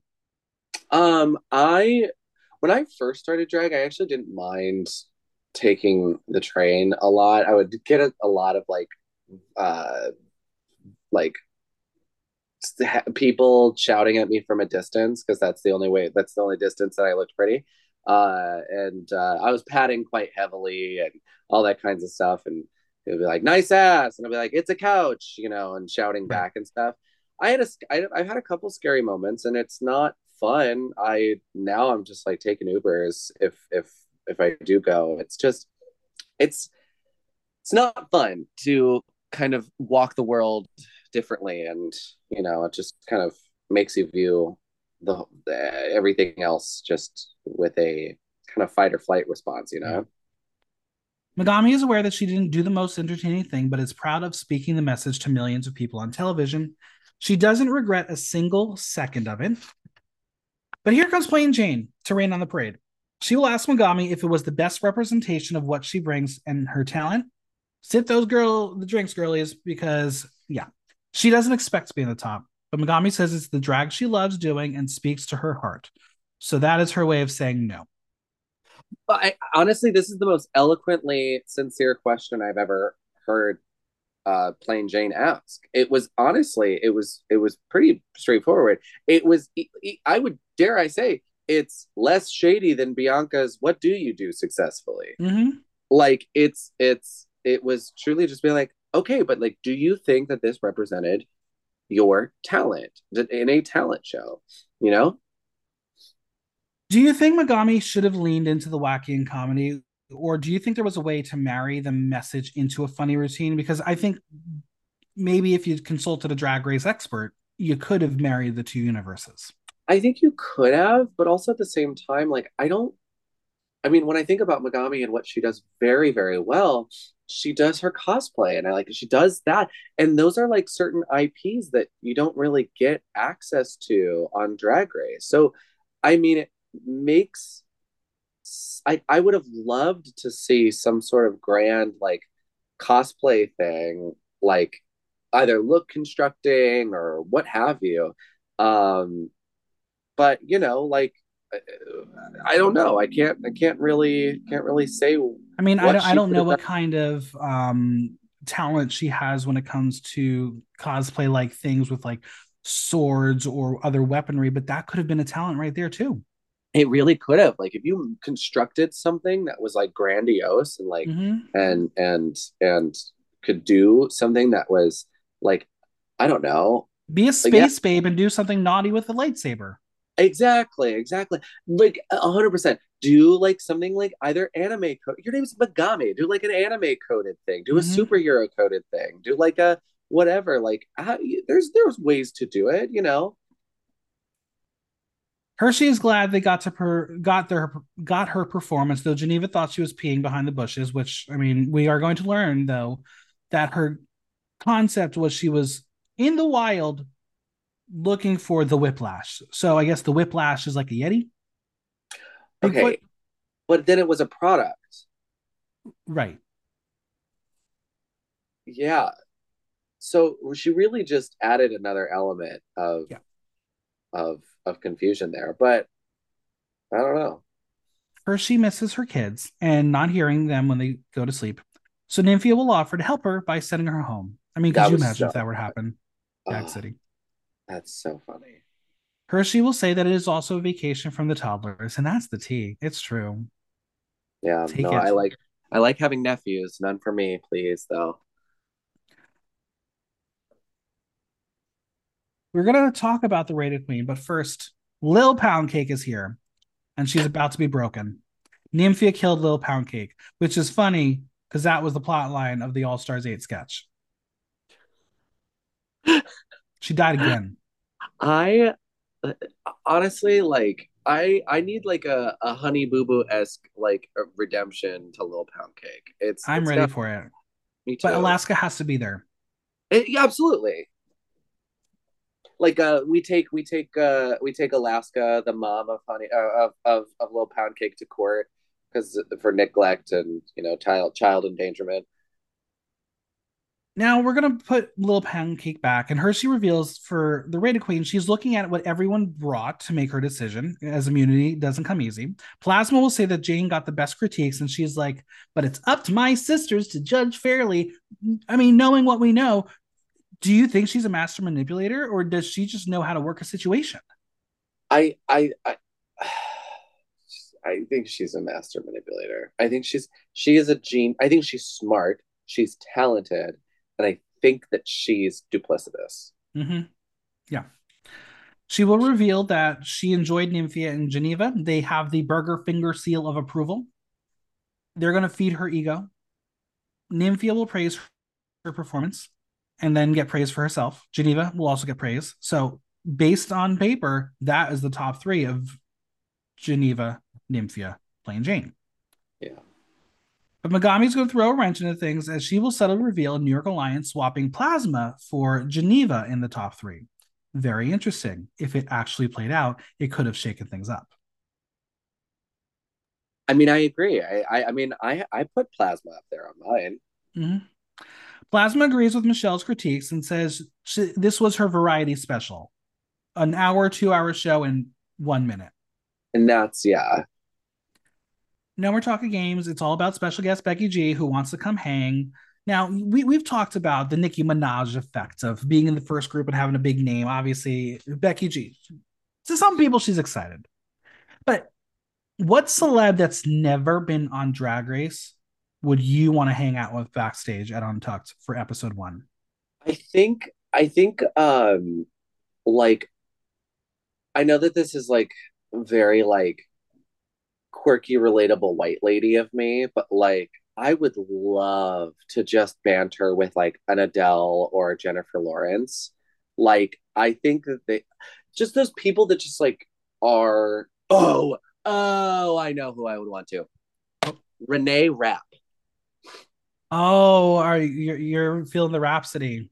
I am such a Renee Rapp stand. I could be a lesbian myself. Like it just is she is so charismatic and hilarious. I just want a room with her and I want to make her laugh and I want to laugh from her jokes. All right. Okay. Very fun choice. I'm here for it. Becky G wants to know how they're feeling about themselves, and Hershii wants more drag friends, so she's enjoying her time. We love drag friends until we really realize that they're self centered rotted bitches. 100%. Becky says that in Spanish, together we are so much more, and says it's all about community and being able to come together and lovingly push each other to be the best we can be. She's got good energy and spirit. Do you think that's a sentiment that really works in the drag community? I just I look whether it works in the drag community, it's great, it's amazing, whatever. Like I I think networking is a huge part of it, and certain people, you know, being nice to certain people could mean per- like opportunities in the future. Um, whether that's that is that's that's clearly an ulterior motive, but you know, whatever. I just love that that was in there for the edit, so they could immediately cut to Plane Jane uh mm-hmm. and just be like just be nice to people. Cut. And it was so good. It's just so good. We have this beautiful nice heartwarming moment and then we have megami ruin it as well when she can't see anything and almost knocks her drink completely over. So good. I mean you can't you can't write that. I mean it's just so good. Any advice for the girls? Well she says everyone you see on the way up is everyone you see on the way down. Always be a good person which is will be incredibly hard for some people. But you know what? I love that advice. I think it's great advice. I, I, I just it's a very it's a very like it's very poetic too, and I think that like uh, uh, just uh, whoever wrote that piece of advice, wow, good very on good, them. Very good. Five minute countdown before the Rate a Queen. Now, Nymphia will either compliment Hershii or insult Bob the drag queen as she tells her that she thought it was a Bob the drag queen song when she first heard Hershii's track. Um, Bob, you have a new daughter. Will you accept her? I mean, I Bob is doing great things. It sure is. The real thing here is this Rate a Queen. I think it's a fun twist, but I wish they had an iPad so they could just like move the names around and play around, and it was really uh, cool. I'm gonna I'm gonna do do you one better. I think they need a full on like Avengers hologram table that they get to like move in like 3D. Give if them only Disney. If only Disney produced the show. Yes, exactly. I got some burning questions to wrap up this podcast. Are you ready? Yes. What is the legacy of this lip sync?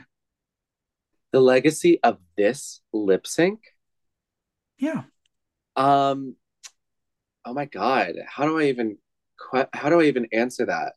Um. Well, I think that the education in America like such as and therefore um I it wasn't last week's it wasn't it wasn't it wasn't last week's i just i it, i was i was a little meh and uh yeah who was the winner of the week who had the best episode doesn't necessarily have to be the winner of the challenge who had the best episode i think i mean it's airtime talent uh, and, talent alone it's Plane Jane.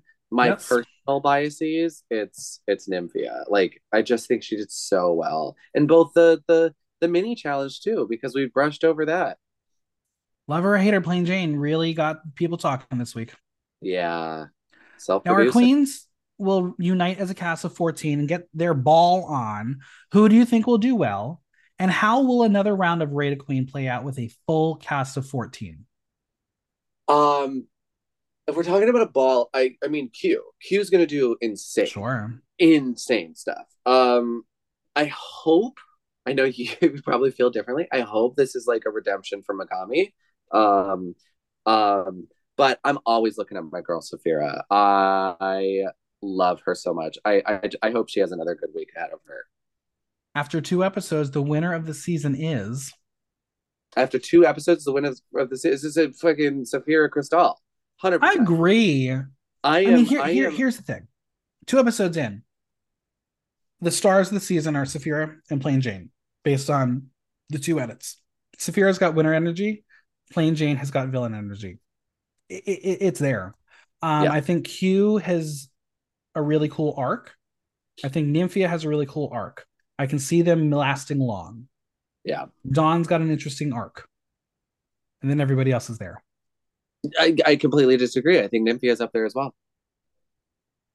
Yeah, no, I think she, you th- in the in the in the uh, in the grand scheme of things, I even think that I think my I mean I think the top three, if you're talking about one winner, one villain, and uh and and a third, which is it was like the was like uh the the um the top three of the like uh first five to seven seasons.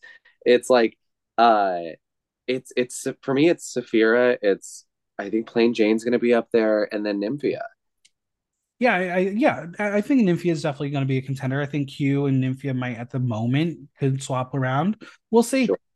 I think we'll I think I think we I think Dawn could have like the fan favorite as well. Mm-hmm. It's it's it's it's pretty good. I'm I'm just this is the this has been a while since I've been very excited about Drag Race, and so this this I'm is glad. really got very very excited. Well, it is always a pleasure to have you. Where can the listeners find you on social media, Venmo, and any projects you want to plug? Well, um, I am um I've not been very active on it, but I'm on Instagram at aja.duh, or I'll give you my government name if you want to follow me on Instagram and want to see some like more personal, more music stuff. Uh, I'm at Chase, C H A S E, and then A N D R Z E J uh, Chase Andrzej. So just, you know, follow me on any of this stuff and see what I'm up to. I love it. Well, 2024, I know you'll be back. I don't know what we'll be doing next, but I'm sure you'll be back talking about drag. If there's anything that I love doing, it's talking and also t- hanging out with you. You're you're great. You're amazing. Well, thank you so much for being here. Thank you.